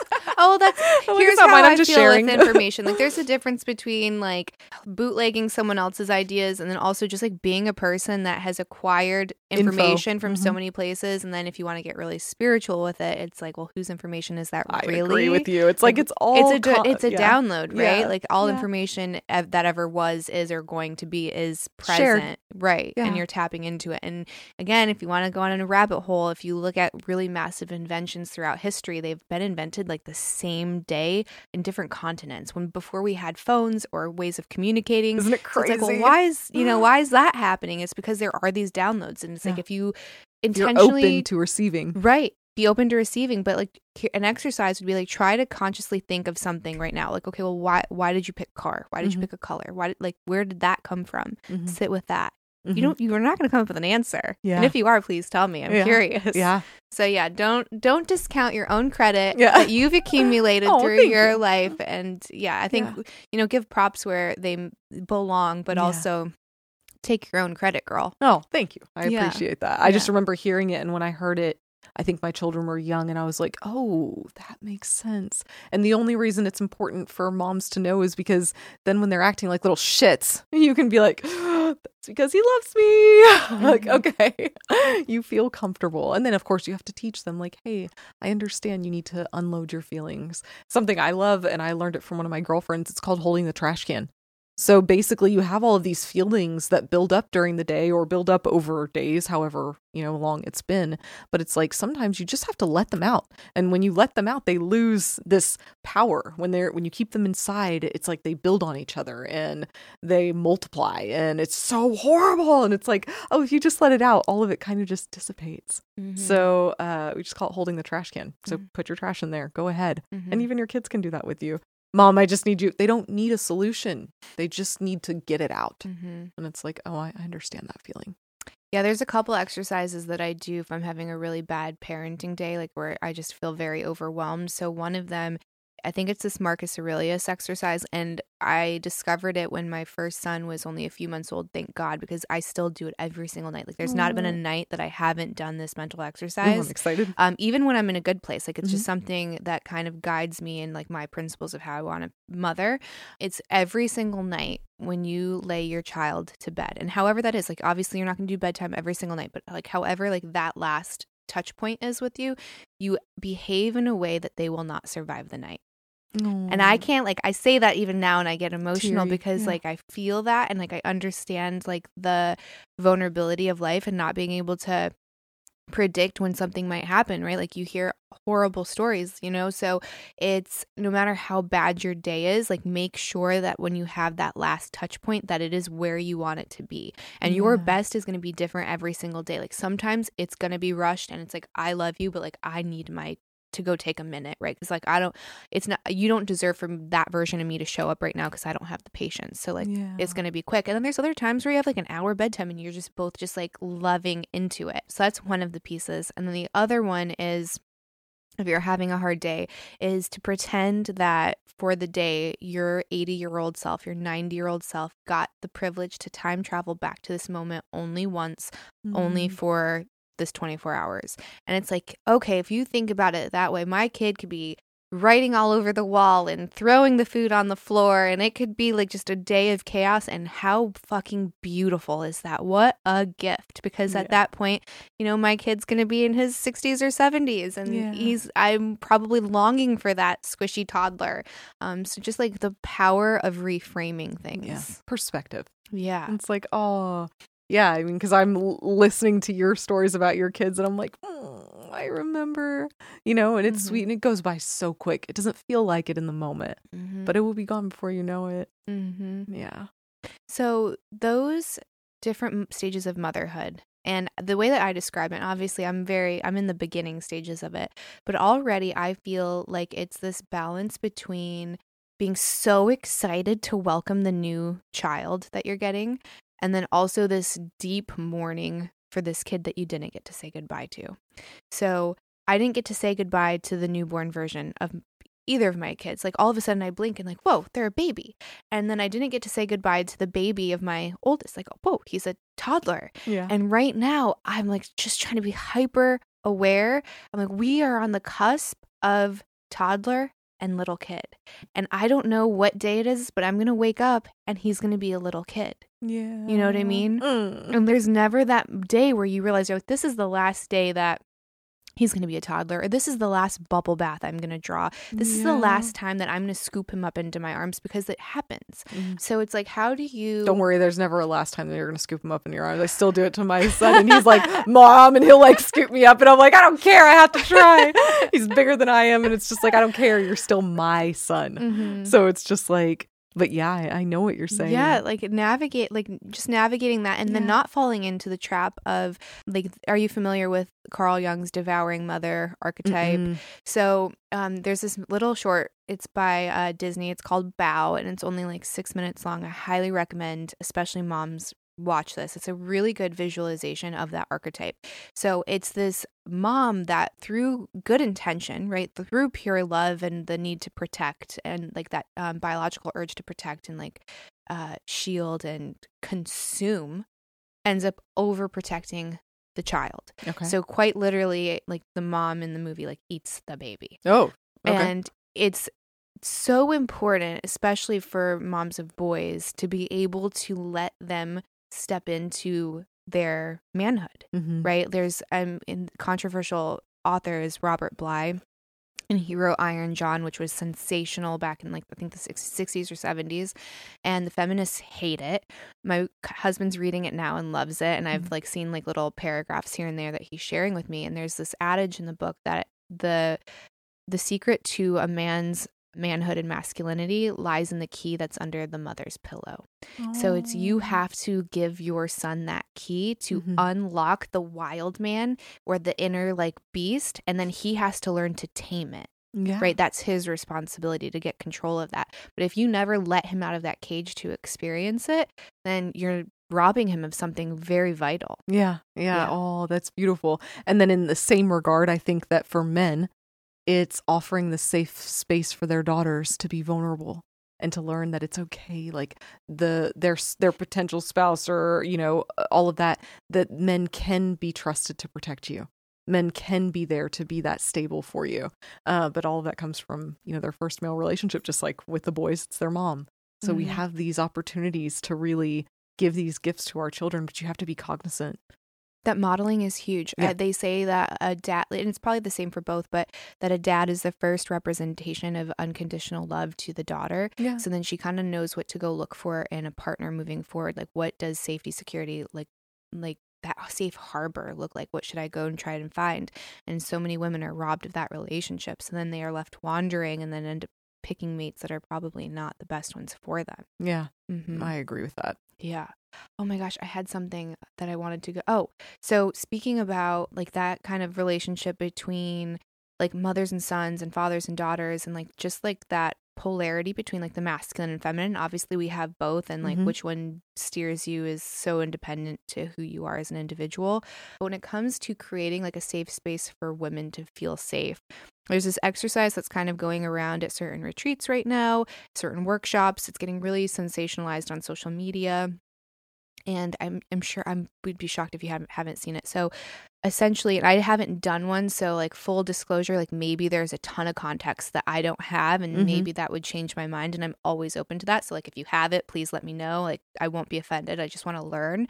But from what I've seen, is there is this circle that's created of women, and around them are the men, and then the men end up bowing to the women. Oh, I've heard about this. Have you have you Yeah. seen it? No, I just heard about You it. sh- yeah, so I will put add a little clip. Aubrey Marcus, did he do? Did he I feel like he posted something about so he, this? my we were at that retreat. I left Oh. early. My husband was there, and he Okay. has his own perspective. So I guess if he ever wants to share it, he Mhm. can. The short is like he didn't agree with it, and he Oh, and he expe- and he experienced it. So like okay. I know there's context that I don't have, um, and again, open to hearing it. But my husband, who did participate, open, and he is the most open-minded person you will ever meet. So he went into it like I want to learn and observe yeah, what's and going what on this here? is about. Yeah. So I want to experience it before I have an opinion. So he Mm-hmm. did it. I told him I didn't want him to do. I found out the exercise was happening. I'm like, I will never tell you what to do.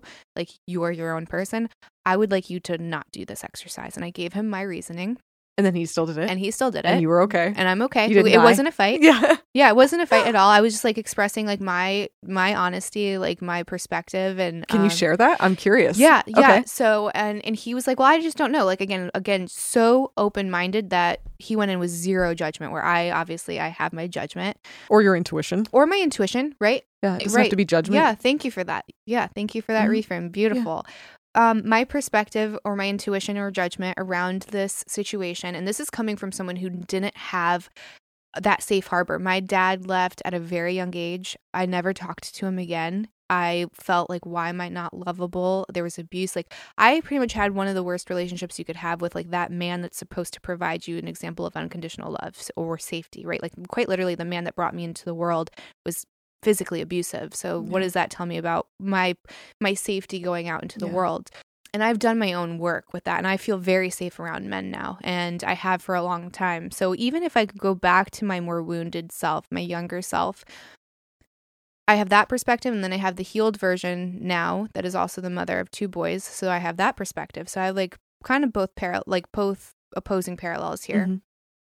I think for me, what makes me feel safe is a man who is fully embracing his masculine, who doesn't feel that he needs to make himself smaller for me to make myself feel safe, Mhm. that doesn't have to compromise his self in order to provide room for me. Mm. What makes me feel safe is like a warm embrace Mm. or someone who's just standing there fucking sturdy as a rock. Like I always think of my husband, like he is un like he is unwavering. Like, you Mhm. can throw anything at him and he will show up for you. Like that man is just dedicated. And that's what makes me feel safe. What doesn't make me feel safe is like a man who's tiptoeing and retroactively apologizing for like the harm that maybe the masculine has done or the quote patriarchy has done. That doesn't make me feel safe. That Mm-mm. makes me feel like if I can make you bend bend the knee, then what else is gonna like what's gonna happen when something real comes and rocks you? Like Yeah. I I can't have confidence that you're gonna show up. And then also that's taking the work off of me. It's my job to make myself feel safe. Mhm. No one else can do that. Right? Like there's obviously situational stuff like dark alleys, Oh, etc. right, right. But like that core feeling, like that neutral of safe, like is my body constantly contracting? Like this is something that I've had to work with. Like I'm constantly in a Kegel. My root chakra is like always telling me you are not safe.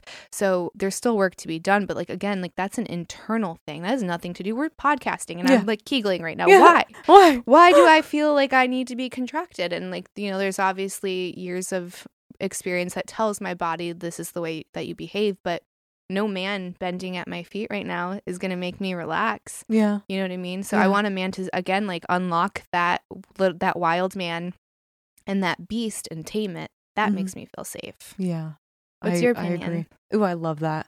I forget what kicked that off for you. Like What was the- basically the, the idea of um of men we didn't finish the story. Oh. I'm like, wait, no, no, no. No. I need Oh, to hear the so- story. Oh, oh, oh. I'll talk, but Oh, first the- I want the story. So that's Okay. my opinion of the exercise based But I don't off know of the, the exercise. So like the women will stand there Um, what are they doing? um receiving Gratitude. I feel like that's what I heard on the clip. it could be gra- I, and again I wasn't there. My Mhm. interpretation was that there were a series of questions Okay. and it was almost like like however way you had been wronged in the past by the masculine or meant to feel unsafe by the masculine it was these men stepping in to Oh. be there to help you feel healed and safe and seen Mm. and by like surrendering to the divine feminine being able to embrace like gaia and that energy but that seems like a very powerful potent tool and not everyone is probably at the place to receive that the way that it's meant to be have you ever recommended a book to someone that you just And they weren't ready for it. and then Yeah. they took it and you're like did we just read two different books because that's not that's not what it meant and it actually makes the problem worse yeah. I feel like that's the same with whether it's a psychedelic or whether it's like some really spiritual tool like this. I think in the right container with the right and very specific vetting and pairing. Like, are you doing that with Mm. husbands and wives? Vetting and pairing. I think that you, you, hit can't the just like randomly pair people because what if what if you had a man that had a very feminist mom growing up who kind of always blamed the man the masculine uh, men have it easier you're the reason that i don't have the rights that i do like women have it so much harder like you know just the blaming like the sex Mhm, blaming mhm. So he's not allowed to step into his masculinity. He goes to one of these retreats to try to find it, and now you have him bending, like bending the knee. Like you're now he's gonna hate women. What was your husband's So- response to it? So so he he- did it. First of all, can I ask why didn't you want him to do it?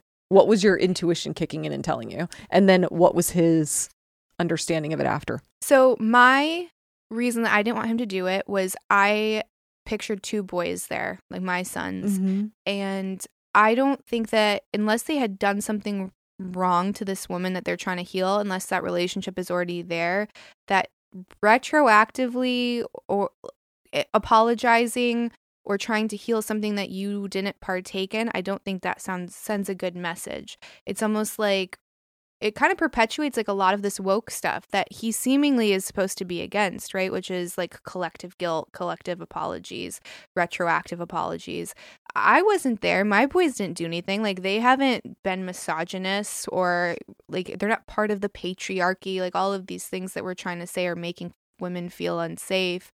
So I just don't understand the apology aspect for it. And again, I don't I don't get a man. I think when you a man gets on a knee, like when does that happen in our culture? It's to propose. It's Yeah. to propose love to somebody. I think that that is like a pretty big signal, and to just kind of throw that out loosey goosey doesn't make sense to me either.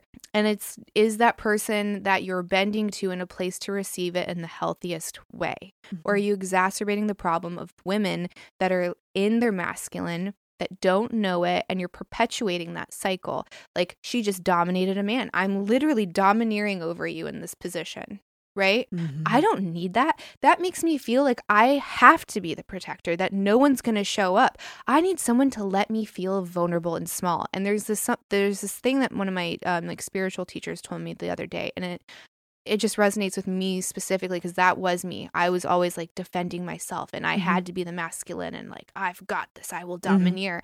Is you are so protected, especially as a woman, in your vulnerability. Think about a newborn baby.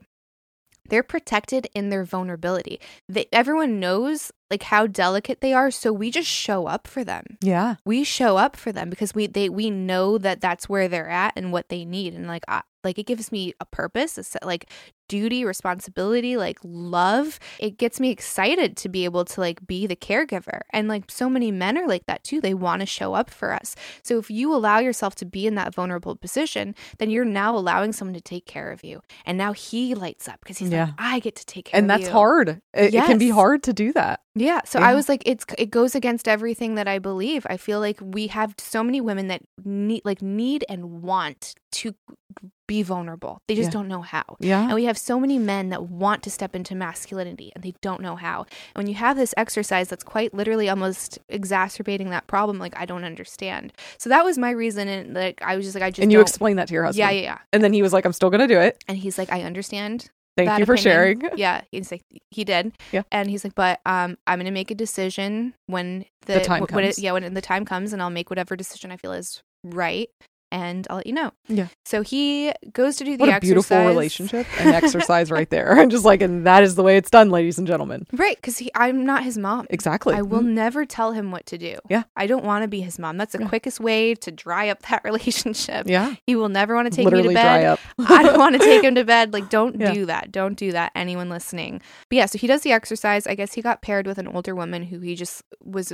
She he said she was very sweet, and he's like, I what he saw in the moment was an older version of me, and like one of our boys, or you know, like that kind of dynamic, and like that happening, and. I don't know why. I like still haven't really talked at depth with him about the exercise, but I let him talk and I was like, okay, well, like that's your perspective. And, you know, at the end of it, he disagreed. He's like, it just, I saw certain people taking it in maybe not the best way, like how they processed it. Mhm. But yeah, I was like, I wouldn't, I don't want my boys to ever bow down to me. Yeah. No. No. It's interesting. The clip that I saw, I feel like, if I remember correctly, portrayed it as a group of women, Mhm. not a one on one. To me, that almost makes it even, I'm like, whoa, that's, if they were spouses, he, my spouse might be able to heal a wound that my father created Mhm. because Totally. he is in, I have, a, you don't allow your father into that space with you. You are born into that. Your father has that right as your father to be in that vulnerable space with you. And some fathers, unfortunately, knowingly or unknowingly abuse that, right? And I I want to believe that most of them it's unconscious, right? Don't consciously want to hurt you. But he's your father is given that right at your birth. And then your husband is given that right as a chosen. So I could see that your husband might be able to heal, you know, something for you, but I don't think I would feel comfortable with another man in that exercise anyway. So very intriguing Yeah. because the way that I viewed it, I saw it as a group exercise, is what I thought. There is a group of people, but you are paired with one person. Interesting. yeah. Also, just totally like out there, but energetically, what are we doing here? Like, what are the energetics behind that exercise?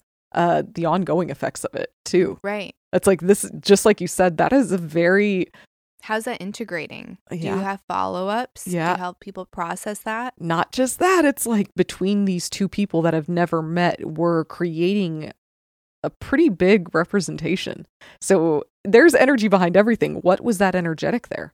I'm really curious. I'm like, Yeah. oh man. Yeah, I'll have to ask. I yeah, because again, like I didn't get to experience it Yeah. firsthand. I just got the snapshot of what he shared so far. But And because your husband is so like interested in these things, I would be very curious if he has felt any lasting impact himself. Because it was supposed to be for the woman, right? But the man gave. There was a For huge sure. give there. yeah, So then what what has come of that? I'm very curious. I think to touch on like the that healing aspect between like the two divine energies, it's for the healing, like my healing my father wounds, because like, and they're still there. Like, if I talk about it at depth, like, I'll probably still cry. And then that says that there's a wound that's Mhm. still being touched. And I'd be lying if I said if that's ever going to go away. I mean, I have two beautiful children, and it's like I have this, like, the original man in my life that wants nothing to do with anyone. And that's heartbreaking. You know what I mean? Like, that's really heartbreaking. And I spent so much of my life finding men that were either like like him that were you know kind of abusive in one way or another or the exact opposite and like very soft and feminine and like that's not what i'm attracted to but they can never hurt me. Mm. what healed it for me isn't my husband ever going groveling at my feet because he's not that kind of man. He would never do like he would never do that. But it's like him just showing up him being that rock being that over masculine and over, over and, and over, over again. again. Stability. how he parents, how vulnerable he is, not by making himself small, by like setting healthy boundaries, by sharing how he feels, by tapping into like his heart center. Like by protecting me in whatever way, like whether it's like um, just even my energy, you know, Mm. like protecting that, but like showing up, like being that pillar, being Yeah. strong, seen, and like big. Yeah. So it's kind of the opposite. And then for him, he's going through a lot of healing mother wounds Yeah. and healing kind of like that feminist, kind of like masculine, domineering archetype for him. And I think that for him, and I can't, I can't speak for him. This is just like my perspective of Yeah. obviously everything. But the more that I lean into my feminine and softness and surrender, like that's being healed. Him seeing me mother versus how he was mothered That's is exactly what I was thinking. Yeah. And just for like- you, some of the healing from your father might come from your sons. oh wow, I didn't think of that. Yeah. Mm. I know that in my journey with my kids, I feel like they have been the greatest teachers. And I think that's why I I parent them the way that I do because I'm like "Ah, the amount of blessings that you guys have given me is they don't even have to understand it. And and I think that if we're open to that, like they're here to teach us. we much. so frequently get it wrong. It's like, oh, well, I'm going to teach. Oh, please. Your job is to protect them, Mhm, right? mhm. Uh, the real gift is what they bring and teach you. hmm Yeah, I feel like with each one, they've cracked me open a little bit more. And I was like, whoa, I'm just so much more gushy and like I feel Wait till they're teenagers and you're just like, oh my God. And even you getting to watch your husband uh, love them. Mhm. I think that that too. That's gonna be- massively yeah. healing. Yeah, it's, Mm. I'm like, this is a dad. This Yep. is a man, Beautiful. right? Like that can exist. And if I was in this place of blame, which we're still in like this war of the sexes, I wouldn't see that and I probably Mm. wouldn't have him. So it's like, what are you really gaining from blaming the Nothing. opposite sex or partaking in this, this or that, or we're at odds with each other instead of seeing what a beautiful compliment we're supposed to be? Yeah. Mm. Also, I think remembering that, uh, and you, this saying is forgiving, but the hand that gives isn't always the same hand that you receive from. This also goes for wounds. So the Mhm. hand that gave you the wound might not be the one to give you the healing. Mhm. So just remembering and being open to that, I think, is really important. That, you know, it's a lot of times we're like, you hurt me, so you fix it. And it's like, that's not how it works. You hurt me, and I learned. Thank you for that experience. And someone else is being brought into your life to help you heal, Mhm. right? The right person, the right child, the right friend, the right husband, the right, the universe is bringing it to you. Mm-hmm. Now, you've been pretty open about your mission, which is like connection and enlightenment, unless that's changed, because Yeah. obviously things change. Um, They do. But I think it's like a be- that's a beautiful mission. I don't Thank think you. you. can do much better than those two Oh. things. On your path to enlightenment, I think with a lot of that content, we talk a lot about healing and like trauma and things like that. Two things that I'd love your perspective on are how do you get into a place where you are open to healing, like you're able to heal and forgive and like really embody that? And then how do you avoid the trap of perpetually needing healing? Mm, that's interesting. I I love that. So being willing to forgive, I think for me, it hit me that I'm hurting myself by not forgiving. I'm not hurting the other person. The hand that dealt that pain, me hating and unforgive, they're not receiving that. so it's like, what are you doing? You're just hurting yourself more by being unwilling to forgive that. And just because you forgive something doesn't make what happened okay. You're not justifying or allowing that to happen again. I forgave. And now I have learned and I have different boundaries. Not for that person. I have a different boundary for myself because I can't control that person. They might do the same thing again, but they won't get the same response from me because I've learned. And so, in order to really, I think, learn that lesson, you have to be willing to forgive first. Because if you're still in hatred and blame and victim mentality, you can't grow. So mm-hmm. it's like first I have to allow that to process. So mm-hmm. giving yourself the space to process that and and really let it go. Um, and being willing to do it multiple times.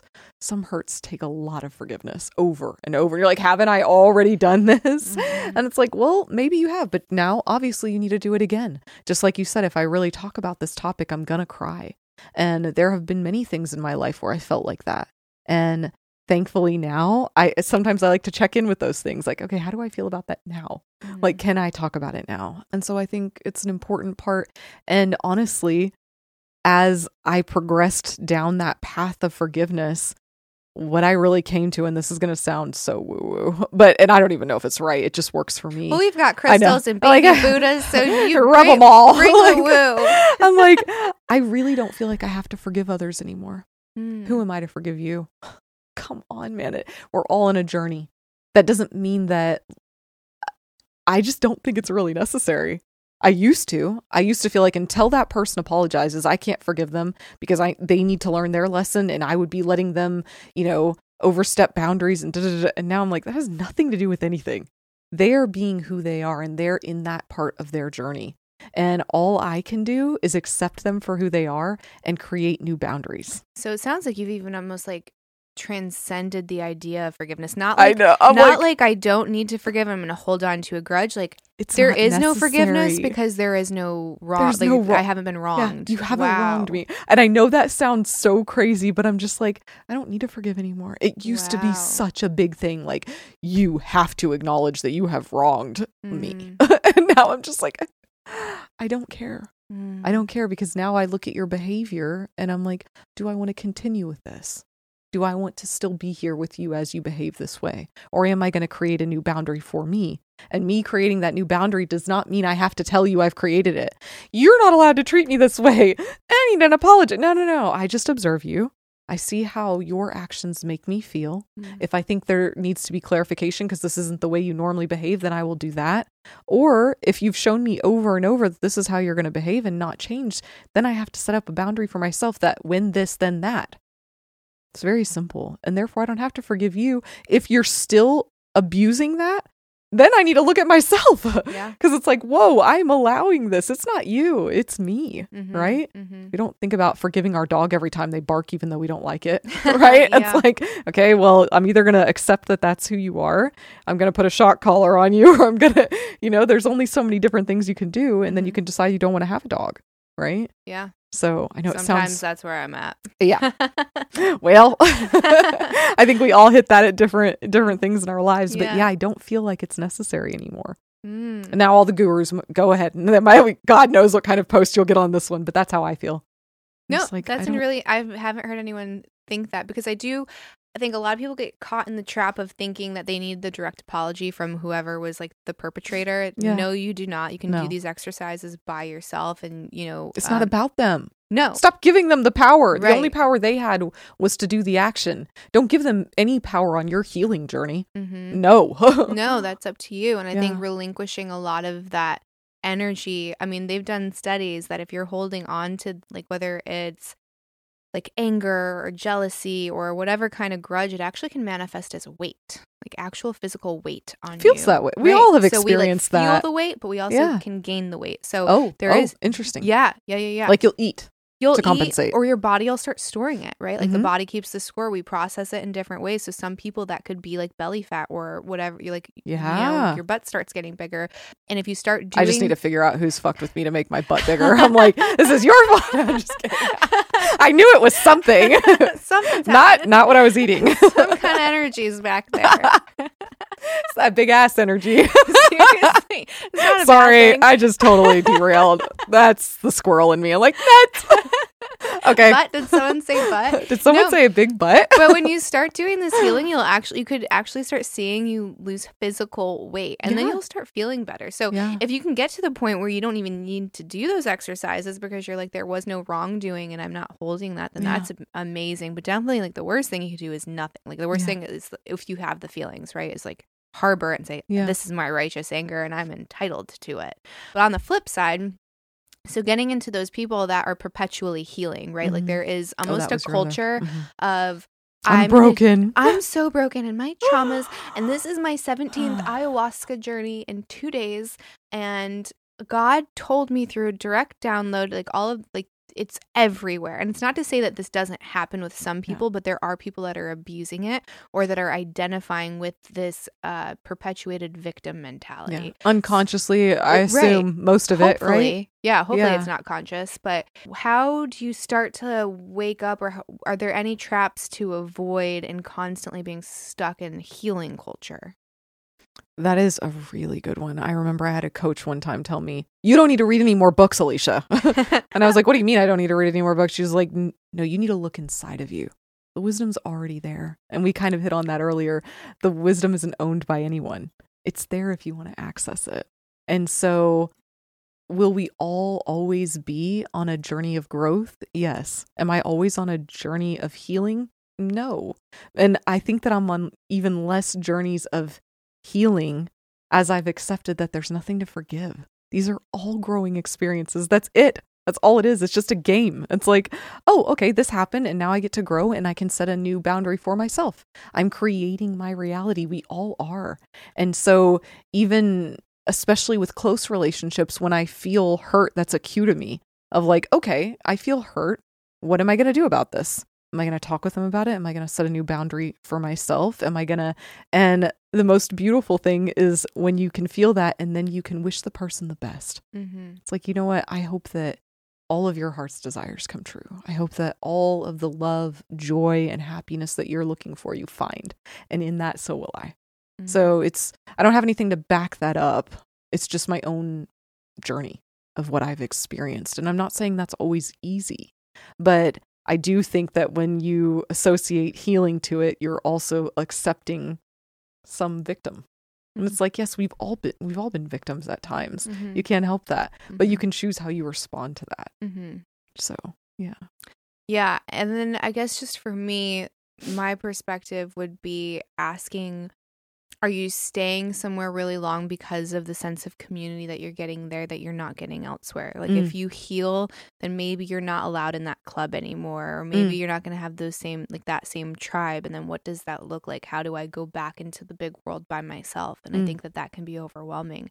But I think a really good calibrator is just like looking who you surround yourself with most of the Mhm. time. Is everyone else also healing, broken, trying to, you know, like never arriving, right? And Yeah. like, maybe that's not the right way to put it because I think like if I say arriving, then that means you're done. Like I don't Yeah. mean that by any stretch, but just a place where you are content. Yeah. We're not blaming. We're not trying to mend. You're just being able to like look at your Just be surroundings. you. Yeah, Oh, and like, be so oh, happy yeah. with it. Yeah. Mm-hmm. Accepting where you are and where others are on in their journey. Mm-hmm. It's like they're it's not about the destination, it's about the journey. And it's like we can create this journey to be as painful as we desire or as beautiful.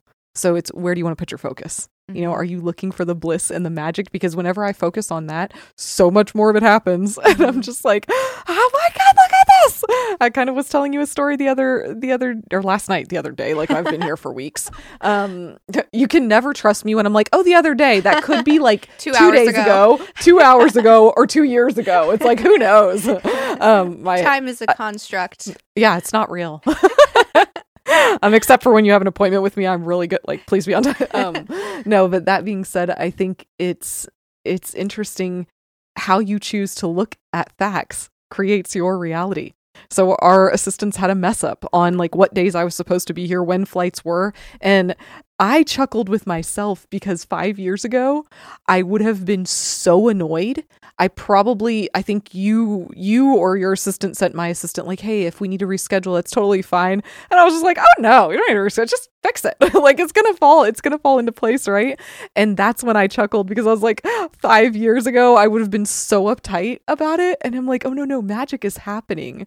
And I saw the magic and because of this mess up, I got to meet the muse that I've had for 20 years. And I'm like, what a huge blessing because I was willing to go with the flow instead of micromanage and control everything. And the peace that came with that. Whereas five years ago, I would have been so twisted, like, well, figure it out. Let's figure this and da-da-da. And I was like, it's all going to fall into place. Mhm. it just is. And I trust that God or the universe knows more than I do. So, and that it's all working out for my good. Mm-hmm. Divine intervention. Yeah, or divine creation. I'm like, I was the only one. We were the ones that were in the black. like, we didn't know. we Mhm. were in the dark. Yeah. We didn't know, but the universe did. The Mhm. universe knew where everything was happening. So it's like, we're along for this beautiful ride. I'm not saying we don't have decision and input, but our decision and input, I think, is more so how we decide to respond and receive than create and demand, if you Mhm. will. Like, so much more fun that way.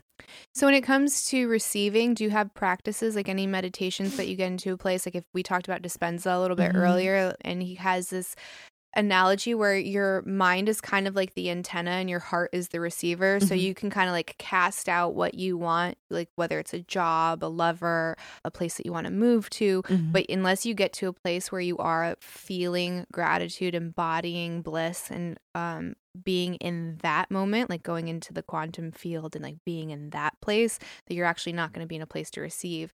And again, to we're uh, we're getting in the woo. We've got the crystals. I love the woo. Man. Um, women are just like we're more able to receive. Like we're able to like create, We're built for it. Right, we're like built for it. But I think a lot of us, because of where we're like living in this um domineering energy, we're blocking it unknowingly. So how do you get into a place where you can like tap into the receiving energy and like that bliss and gratitude? Yeah. uh, So for me, and I think you hit the nail on the head, whenever I am in my masculine in that like slay it and crush it, uh, which I, I try to avoid it now. I'm like, I was so in that for so long that for me, my goal is like, I don't need any help being in my masculine at all. I can close my eyes and be there instantaneously. For me, it's my feminine.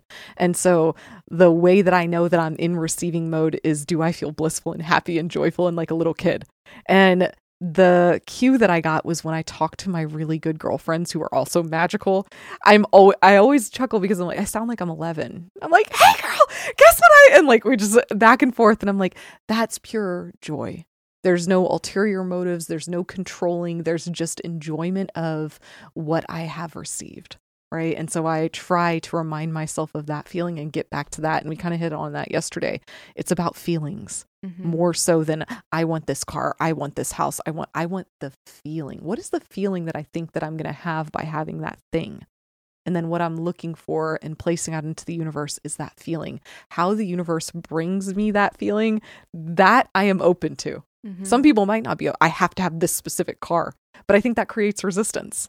And resistance doesn't create anything good. So I'm like, no, I'm open to I want if I want that car that I think I want, really what I'm wanting is the freedom and the feeling that I think I will get driving that car, Mhm. going 120 miles an hour or the wind in my hair, the top down. That's what I'm really looking for. And so that's what I concentrate on when I'm meditating is the feelings. Mm-hmm. Yeah. I don't know if that's right or not. But all of this woo woo stuff, it's like, who knows? Who knows? Let's just see. Are you Try out. happy? You know, are you joyful? Mhm. Are you able to be you? Then I think that's that tells whether it's working or not. Mm-hmm. Well, um, I can't believe it, but we've been here for over two hours. Get out. This is what happened last night, dude. we entered like a 10 o'clock. We're like, oh my gosh, she's at a three-hour dinner. Sorry, Um, guys. we seriously should have made this three-part series. no, you can. I mean, it's yours. Do what you want with it. yeah. Oh my gosh, you were so lovely. Oh, I could do this you. for another two hours very easily. Before we leave, do you want to tell the listeners where they can follow you, how they can support you, and maybe any projects that you're working on? Oh, sure. So Yeah. just uh, Elisha Covey on Instagram or TikTok, whatever is easier for you. Uh, also YouTube. So pretty much anywhere. It's just Elisha Covey. And uh, new things that I'm working on. Hopefully this year I'll have a cookbook out from my bakeries, which was my first entrepreneurial venture. So be looking out for that one, Couture Cupcakes. Uh, this year and um, a few more surprises, but we'll just let those kind of come out as they do. Awesome. Yeah. Well, thank you so much. And thank you for listening. If you have a minute, please leave a five star review. That helps with the algorithm. Hit like and subscribe, and we'll see you next time. Yay! Bye, everybody.